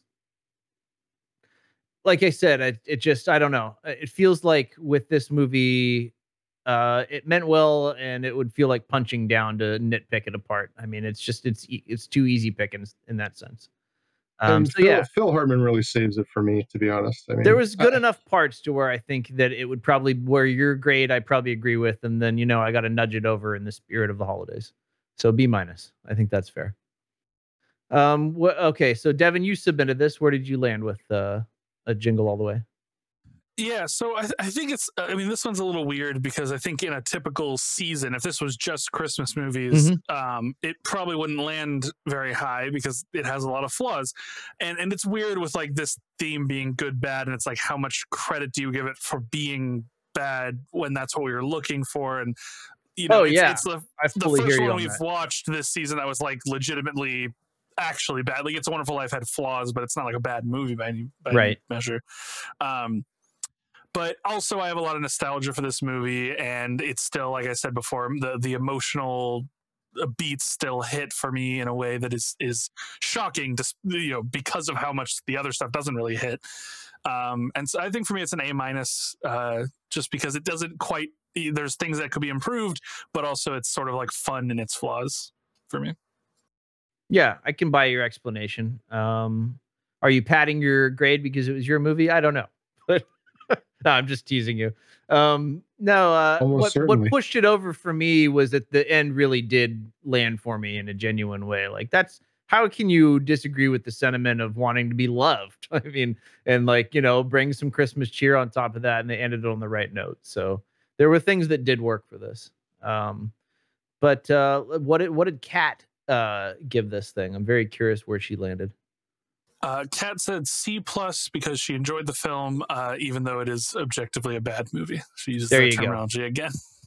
Yeah, and she she's right, and I agree with her that as far as our theme being good bad, I think this really did hit the nail on the head.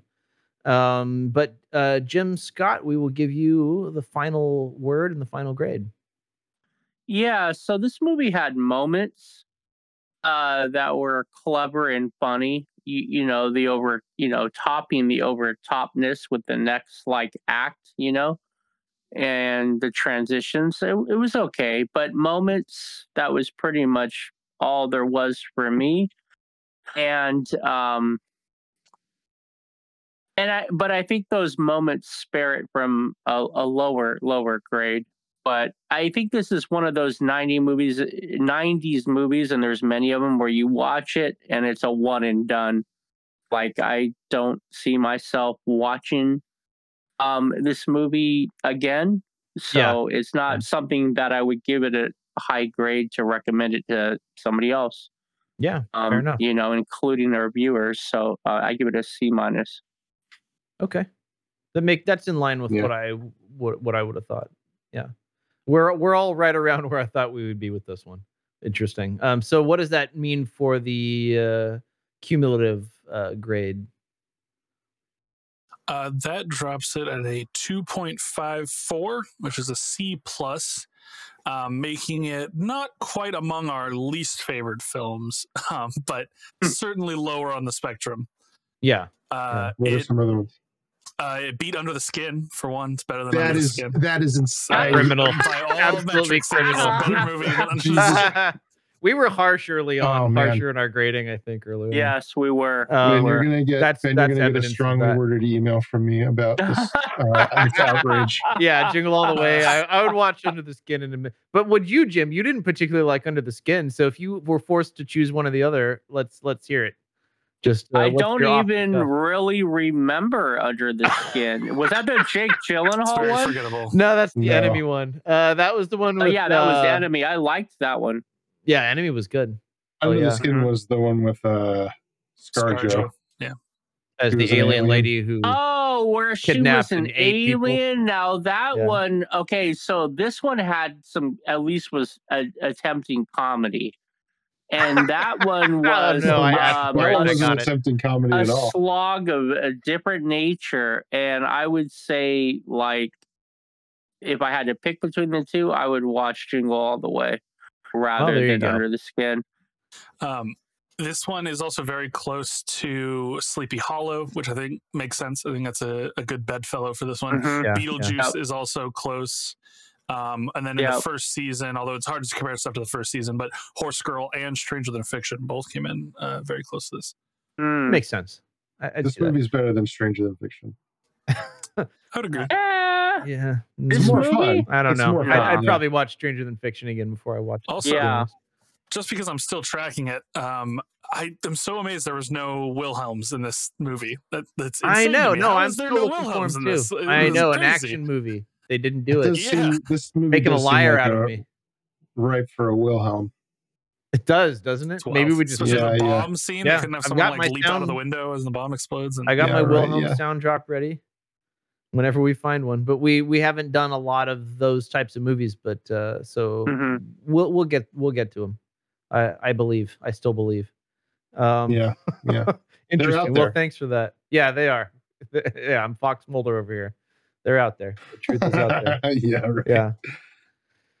Okay. Um, well, speaking of out there, why don't we find out what's out there for us next week?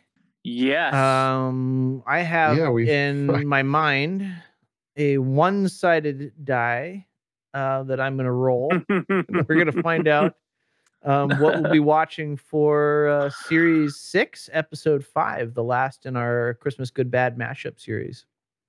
Give us Ben's flicks. Give us Ben's flicks. Yeah. Yeah, this one uh, you can pretty much assure that it will be mine unless I really flub this. Uh, this Okay. is the first time you've been last, Ben, since the first season. It's the last yeah, time no, were I remember. I was like, oh, it's, I'm, I'm going to be last again, but that's okay. Uh, it just reminds me of being picked for gym class and stuff. It's, it's okay. just decades of therapy down the tube. I think I think I got. Uh, oh no, I guess. Not. I was gonna say I think I got picked first for the first two seasons, but I don't think that's right. You did. That is correct. You Oh, were yeah? first for one and two. So I was, uh, yeah, I I really got the short end of it, getting picked first on those man. Shit. well, that's contrary to how I feel. Let's trade places. Let's do what's that movie called? All right, uh, let me do the drum roll and we'll find out what we're watching. Uh, that was my submission for next week.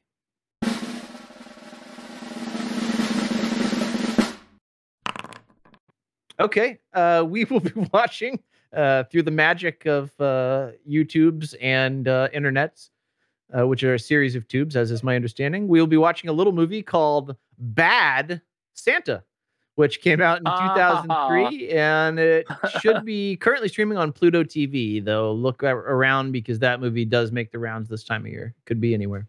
So Bad Santa 2003 Pluto TV. I'll be looking forward to hearing what everyone's thoughts are on that next week.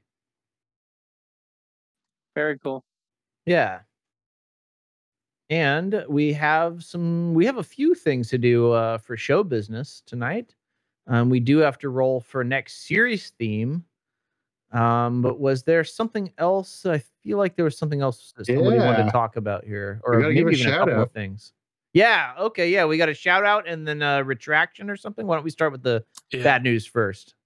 Uh, yeah, I just wanted to mention two episodes ago now, um, which would have been what what movie was that? Uh, it's Wonderful Life. Yeah, no, No. Truman Capote's Truman Christmas Memory. Yeah, Christmas memory. Um, I my one more thing was about uh, Jason Schreier's uh, podcast where he talks about music, and I called it multiple times. I called it Song Exploder, which is the uh, uh, Maximum Fun music podcast, which I also flubbed and, and for a second thought it was on Maximum Fun. It was a whole confusion. Jason Schreier's very good music podcast is called uh, Strong Songs. I almost said the other one again. It's called Strong Songs. Strong Songs is the name of it. It is a very good podcast. I will reiterate how good it is because I fucked up so bad. Um, he like is an absolute musical genius. Can play almost every instrument that exists under the sun, and goes like really deep dives into some of the greatest songs ever made. He did one of his most recent episodes was about September um, by Earth, Wind, and Fire. Absolutely incredible. It, it has made me appreciate some of my favorite songs even more seeing how they're made. But anyway, that is Strong Songs. I'm sure Song Exploder is also a great podcast. I have not listened to that one. Both great names. Um, Yeah. yeah. and I can see where that confusion come in. So thanks for clarifying that. Yeah. I still haven't checked that out, but now this has uh, kind of prompted me to remember to go go check that out. I've been Yeah, listening to a few um, like music music channels on YouTube lately, so this is right in line with what I've kind of already been Yeah. watching and stuff. It's it's good stuff. Um, one of them was an interesting video. I'll be brief. It's it's kind of about ear training, which helps you understand the relationship between uh, two notes, like how many steps up or down, and being able to detect that by listening.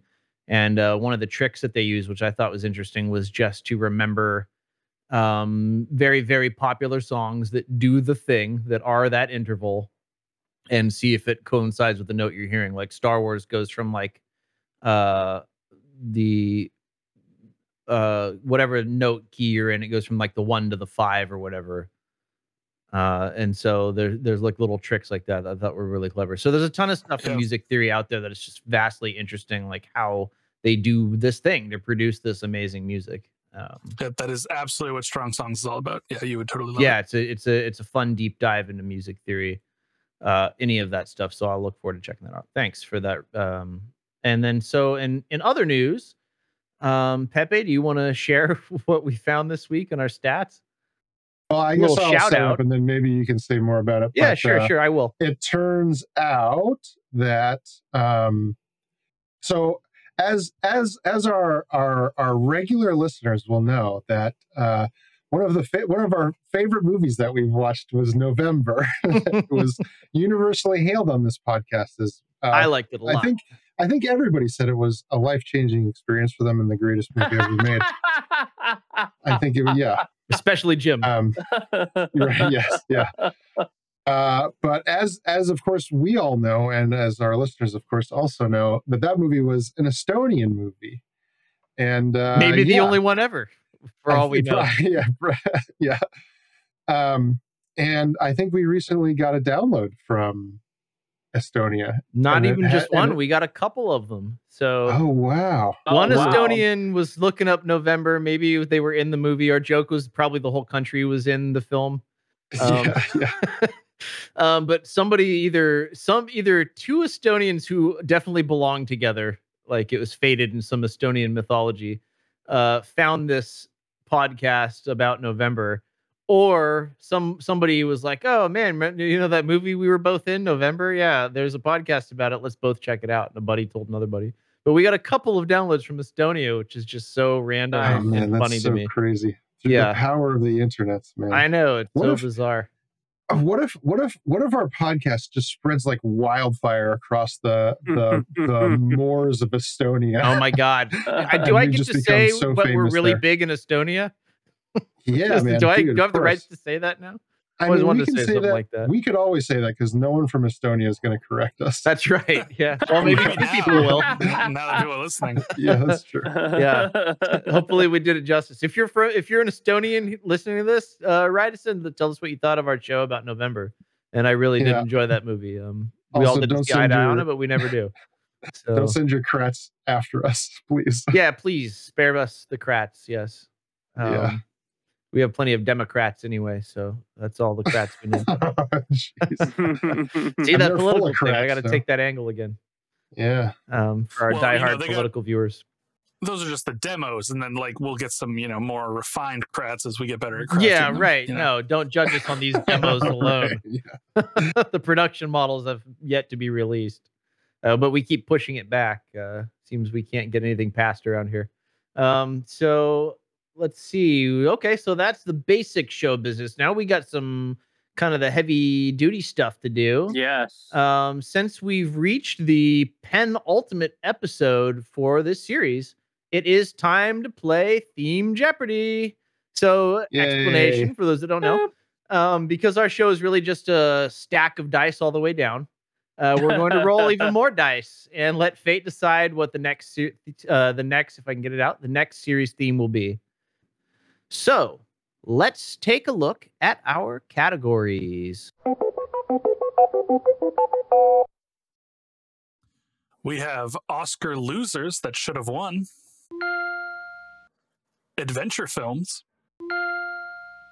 modern sci fi, mind benders, music makes the movie, and a feast for the eyes. Okay, let's roll the dice do that see what our theme is. Are, are you sure? Yeah, the way gotta- the way I see it, the Jedi are the evil ones, though. it's all a matter of perspective. Oh man. No, I think that's how they do it. But uh, write write us in if I'm wrong, and Pepe, you can write in the show too if you want that statue. Just get an extra one. Fuck it. Um, let us know if I'm doing that in the right The order bing, or the this has to comes be first, doesn't it? Am I crazy? the beep becomes the beep comes first. Isn't that what I did? No, Yeah. you do it. I didn't do it? didn't you? Oh, I thought don't the- know. Okay, Fuck. now we have to look it up. I thought I I thought I. Oh man, that. if there was only a way for us to tell, I'm, I'm gonna fire my intern. I'll tell you, it's hard to get good help these days. Okay, we're ready to roll the dice. Ready Roll it. indeed. I have a physical little D6 too. Whoa. for once. I know. Excellent. All right, random.org today. Here's Going your back to real dark ages of dice. real drum roll.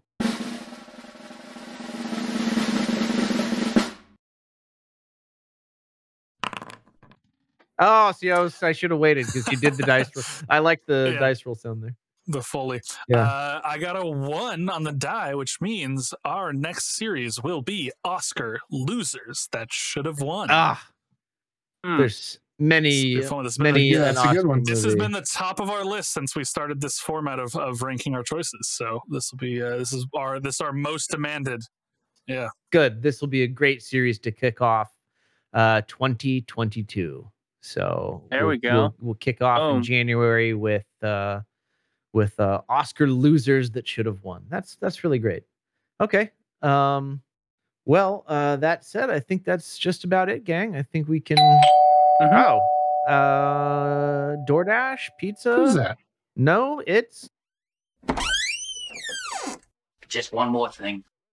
Oh, it was it was DoorDash. No. Uh, Lieutenant Columbo is here to tell us we have time for just one more thing. The segment of the show where each co-host uh, brings a little something in from outside of the show to discuss. Um, and mine is I'm going to say this wrong. It's Blade and Sorcery on VR. Did I say that right, Devin? Nomad. My- You just need that under under the okay. subtitle Nomad. Yes, specifically Nomad, which is out standalone on the Quest 2. Um, and I have the ability to either wired or wirelessly connect to my gaming PC and play the heck out of um, titles at their uh, computer resolution. But um, it's just so convenient to play games just standalone on the Quest. Uh, it takes a little hit here and there, but when they port them in, I tend to just do that because it's just easier um, unless there's a specific reason not to or they're not available. But this one's been ported and it's been very well received. Um, for me, it was the first time playing it. Actually, I don't know how I've gone this long without playing this game, but it is an excellent. Uh, at its core, it's just an excellent like battle engine for like magic and sword and uh, Hmm. melee battle. Uh, you're casting spells, you're grabbing weapons, you're shooting bows and arrows, and it's one where it gets gets the physics right. There's no tricks to it. You just do the mo- the motion you do is the motion you get in the game. So if you want to go out there and have at it like a kid who's just uh, has an overwrought imagination, um, as some of us are, and just get a little exercise, maybe right, and uh, cast a fireball and swing a, a whatever kind of weapon you want to conjure up. Um, and you can even do Jedi like things where you pick up a weapon and throw them at people, and they they just thought of it all.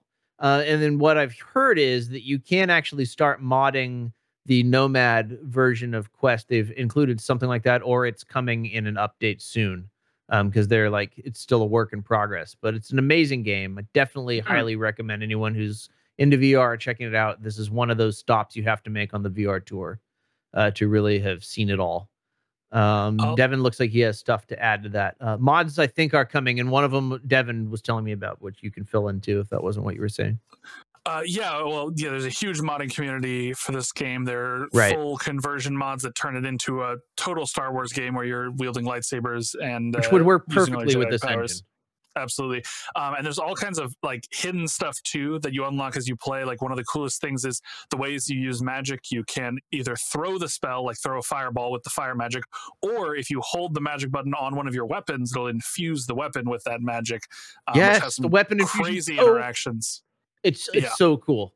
The Yeah, weapon so gets you- infused with lightning. Now it's a lightning sword or an axe or whatever. Yeah, super cool. So like the the fire weapons will pierce through shields if they're hot enough. They'll just melt through a shield. You can also melt them into stone, which is there's a whole thing where you can create like pitons by heating up daggers, sticking them into walls, and then like climbing them like a ladder. Um, and you can like get all over the map. It's it's Or- a crazy game that just plans for all that stuff. If you just like don't have a weapon and you are fast enough, you can grab someone by the throat and break their neck. I mean, it's like That's the also a thing you the, the battle engine is something I heretofore have not seen in in the VR, and it's and it's the direction it needs to go in the in the arena of those hyper realistic games or realistic games, I should say. Um, they should be paying attention to this one, and it was made by, if I'm not mistaken, an indie community who is passionate about making a cool game. Um, and the I'll just say one more thing: the telekinesis also you can, if you're powerful enough or have enough mana to use, and you you will have to aim it right. But you can grab someone's arm and keep them from swinging a sword at you, and they're like struggling against your telekinesis. Or even if you're strong enough, just lift them off the ground and hurl them like some supercharged Jedi or something. So just a ton of fun. Just having a ton of fun with that little discovery this week. So yeah, I'm late to the game on that one, but if you haven't heard of it, haven't played it, definitely check it out. Uh, okay, I've taken up all the time, so if everyone else has just one sentence, we'll wrap this sucker up. Devin, what have you got? Uh, yeah, so I think I'm going to talk about Spider-Man. I'm not going to spoil anything. Just put that up front movie, so that nobody freaks out. Yes, the new Spider-Man uh, No Way Home film. Okay. I saw it. I absolutely loved it. I think that it is a film that MCU fans will absolutely adore, and the average person will absolutely adore. I think that it is a Okay. an excellent film and as well as an excellent MCU film. It is. Are you it- are you a big firmly in both Spider-Man fan? I'm sorry, I, I Absolutely. didn't mean to cut Yeah, you off. no, no, no. you were done. Absolutely am. I think that Okay, he's okay. he's a wonderful hero because he is so small scale and he is so concerned with his domain and He's a neighborhood hero. His people exactly, and that that is what always has worked about him, and they are Yeah. definitely giving into that in this film in a, in a great way. I He's definitely a character who's like the fish out of water when he has to go with the Avengers to some other world. He's like us, like, oh crap, like I'm I'm, you know, now fighting uh uh someone out here in the in the galactic realm or whatever. Um so they they've done a good job with portraying that maybe for the first time in a Spider-Man live action movie. Uh, the whole Yeah. neighborhood part. They did that really great in the in um, both the Spider-Man game and then the Miles Morales game too on the PlayStation, which I've been playing Yeah. recently. Yeah, So yeah, I can't wait to see that. I'm yeah, glad I'm very happy with Tom Holland's uh, portrayal too, and I'm glad that he's going to continue to be that character. Yes, doesn't he sign up for foreseeable like three more movies or something? I don't know if there was a number attached, but he is definitely continuing In to be. Spider-Man. Yeah, yeah. Glad exactly. for that. Yeah, keep it up. And uh I I can't wait to see what the future has in store. And I was also happy to see that the the sequel to the Miles Morales uh Spider-Verse film done by Sony, who I I'm not super stoked that, that they still have the rights to Spider-Man, but um if they keep making good content like uh the Into the Spider-Verse movie, I'll I, I'll watch what they are putting out there. Not a big fan of the Venom thing, but uh, they're they're doing a Yeah. sequel to the Spider Verse, so looking forward to that one as well. It, it is crazy to me that they're still making Morbius. Also, just on like a tangent, like Morbius seemed like the most cancelable movie of 2021, and yet it didn't get canceled. They're still making it. It's what crazy. they got. They're But, working with what they yeah, got. Hopefully, they come up with it. something cool. Yeah, yeah. Maybe. You know, if it's bad, then oh well. And then you know, Marvel will get it back eventually, and we'll see what their take on things. Um, anything else you wanted to say before we pass it over to James Pepe? That's it for me. Cool. Yeah, Spider Man. Bam. Web gauntlet thrown. Okay, James Pepe, what have you got? Uh, my one more thing. I sh- I am kicking myself now that I didn't uh, do this earlier because I think by the time this episode airs, it will be after Christmas. And listening to It Christmas will. movie, listening to Christmas music after Christmas is not that great. But at least for you, you guys will know. Um, Christmas will roll around again. That's a little known fact, and um, that's when this show will probably get most of its viewers. I'm betting. Is a year Yeah, from yeah, now. maybe.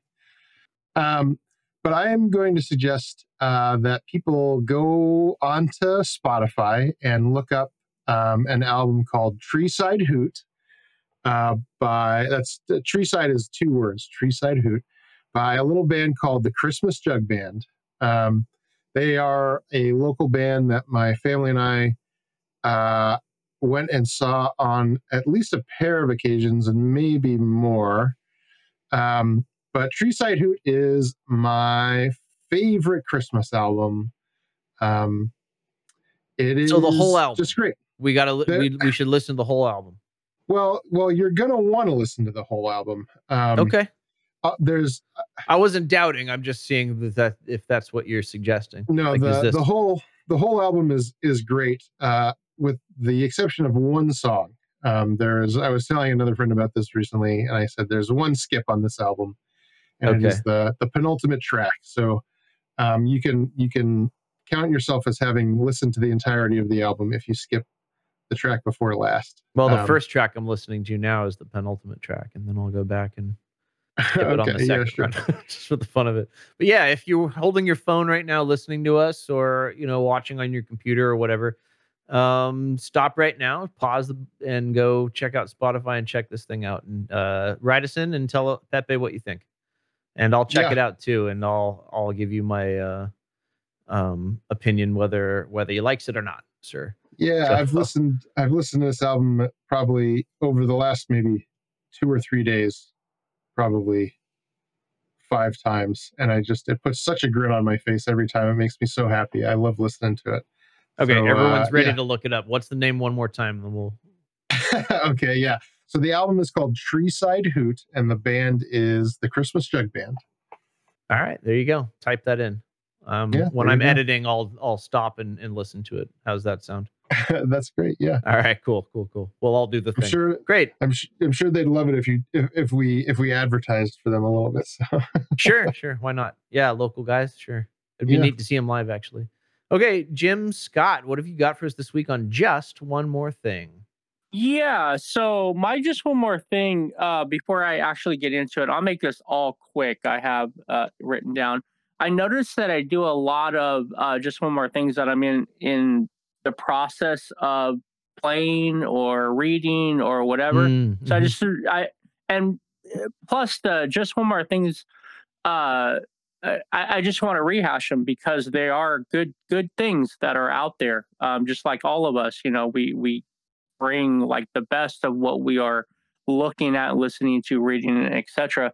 So uh, just real quick, like Wheel of Time, I had mentioned that on just one more thing. Um, uh, in the middle of book five, I keep taking hiatuses where I'm reading other books just because I like to read more than one book at once.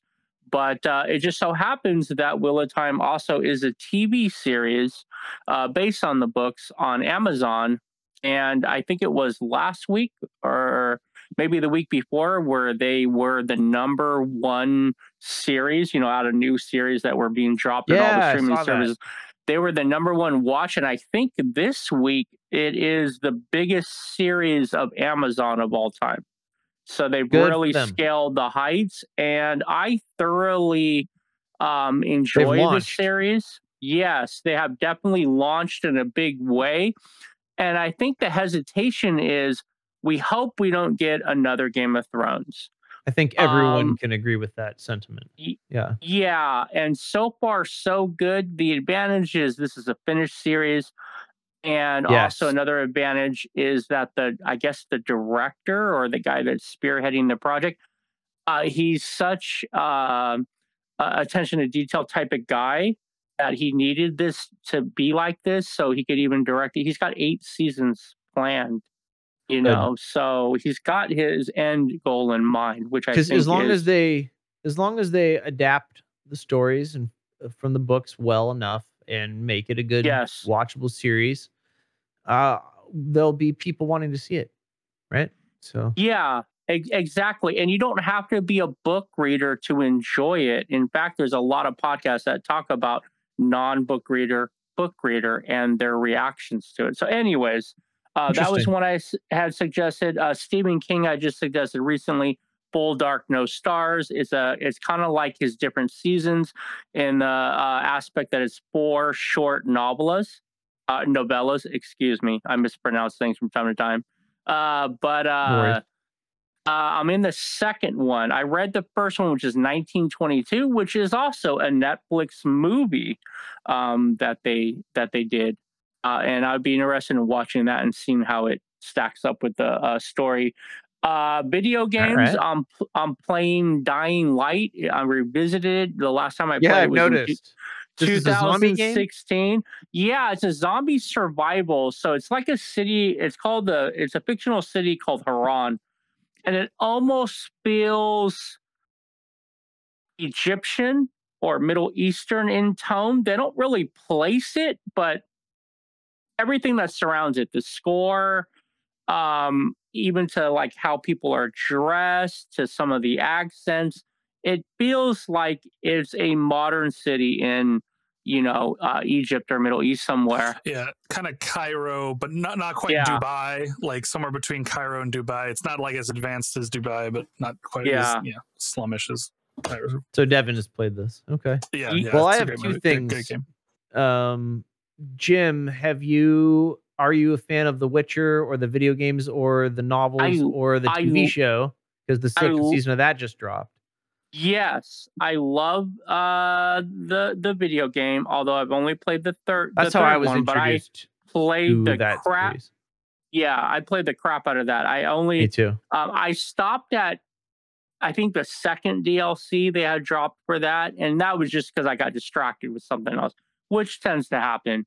Um, I got the first book uh, in this series. I can see it right now. It is on my bookshelf, but it's behind. I have a huge, Yeah, I'm, huge it's on my, TBR it's in my queue as well. yes, but I, exactly. but um, did you watch the sh- series on Netflix at all, or have you the in- any first season, only Okay, the, the first first, season? season? Yeah, For me, I'll just say this because we're not get, supposed to get into a deep discussion on it, but I did want to mention it because uh, it's it's obviously is put up against the release of uh, Wheel of Time.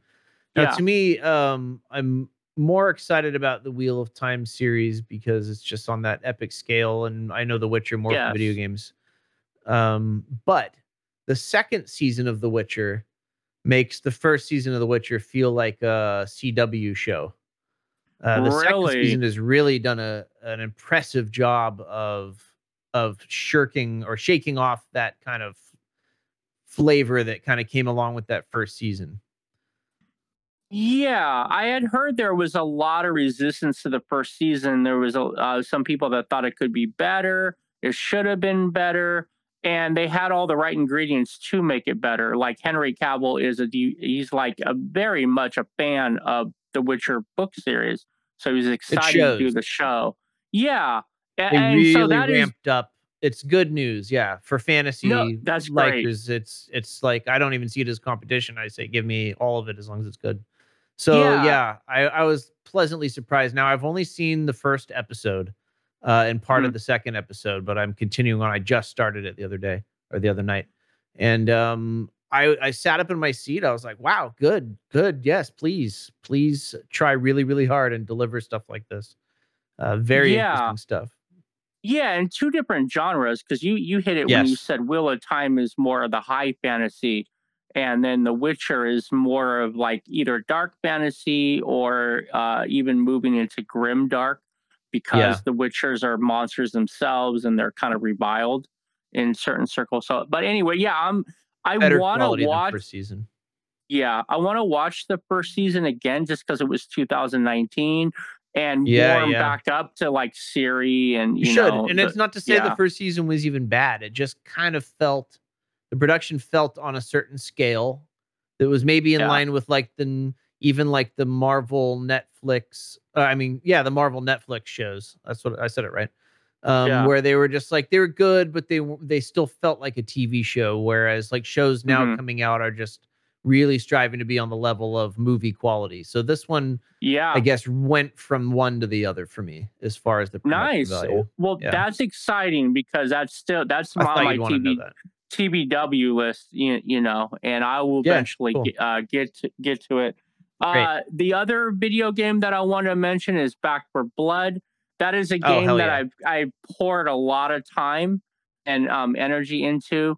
Uh, I don't play it as often as Ben can attest um, as as often now, but it is something that is like Left 4 Dead was. Is something that you'll continuously revisit, especially since the Christmas update has come out, and I haven't played it to see uh, what that's all about. But uh, yeah, that is something that I uh, enjoy and can't wait until the first like download of their season one comes out with the new level. Think that would be if the. Christmas update is any indication of what this will be like, it's going to be really great. Um, yeah, and I've I've really enjoyed playing since the update. Nice. Um, it does feel like some weight has been taken off, but maybe because the amount of weight was on was actually painful, that maybe it is a good thing in, in this sense. But you kind of feel like a superhero now because you've built up all these skills. Like, oh yeah, you've been running this whole season with weights in your heels. Now Yeah. try. And then the guy just zips around the track. Like it kind of feels like that. So that's thrilling and novel in its own right um people you you know you go online play with people it's i can tell everyone's having a good time with it and there's fun christmas content so i, I urge you to come back when you're done playing your uh the dying light game and or uh, want a and check it out. hiatus. Want Oh, yeah, hiatus sure, from one sure. zombie game to another. i also get burnt because you unlocked like every unlock there was Yes. in that game Mhm. you had absolutely played through all that content so i'm still Uh, working through it uh anyway cool yeah. Uh, was there anything else you want to mention before we Uh, sign off guys just just one my actual just one more thing. Uh, so this is uh, uh Mark Lawrence. Didn't he say If you're you're a, you're a good salesman. Yeah, but I there would was a lot in of sales. interaction. There was a lot of healthy interaction. So you Yeah, know, no, it's it- It's organic. te- it tends to elongate things. Uh, so this is Mark Lawrence. Uh, this is Emperor of Thorns. This is the third book in the trilogy. He's written at least one other trilogy, and I think he might have released uh, like the book one of a of a third. But it's set in a certain universe. Uh, the main protagonist is not a protagonist. He's not a good guy. Uh, he surrounds himself by villains, but it's in a very villainous world. It is a true Game of Thrones, uh, where you're seeking to be emperor, but there's all these political machinations uh, that you have to deal with because everybody that is of some stature is seeking that position. So it's, it's interesting.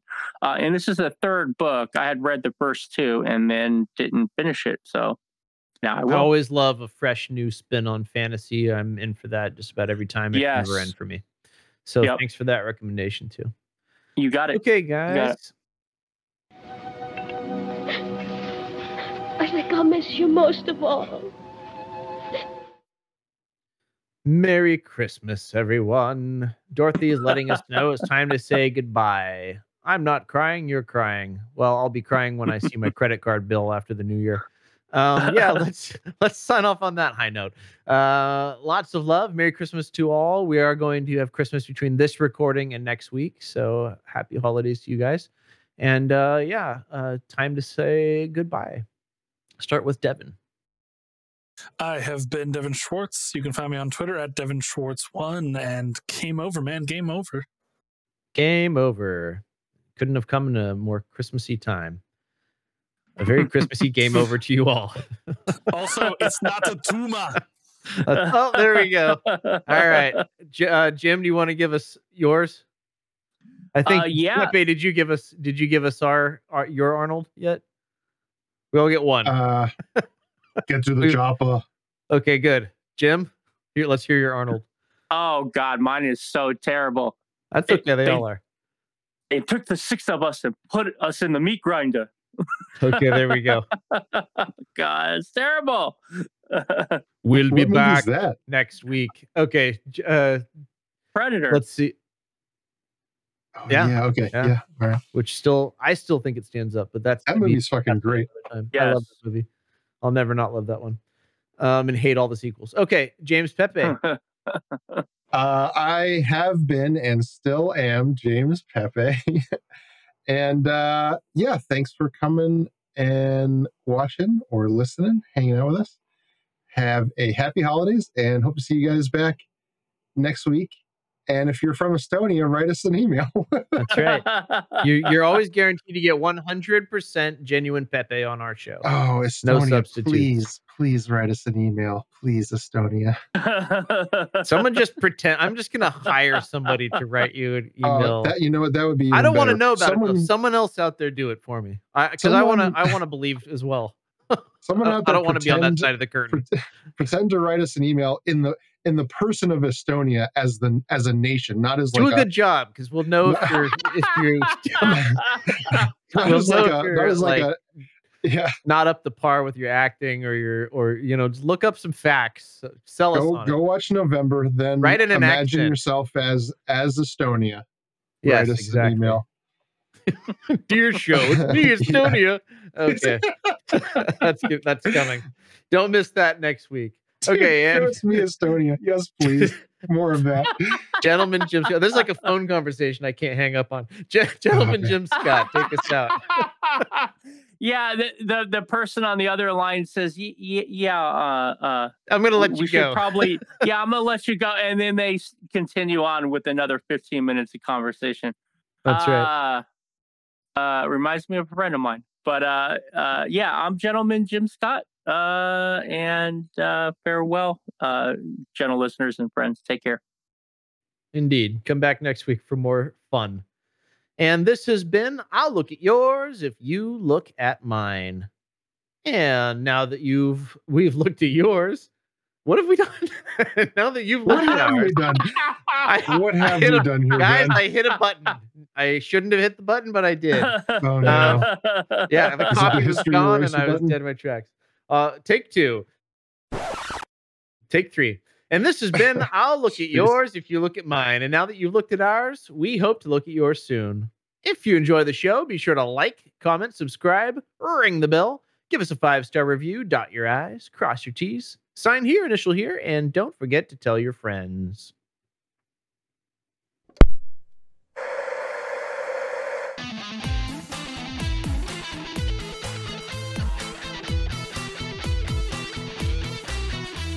And don't forget to watch Bad Santa 2003, which is currently streaming on Pluto TV and could be streaming elsewhere. Go to justwatch.com and look it up. And until next time, lookers, keep on looking.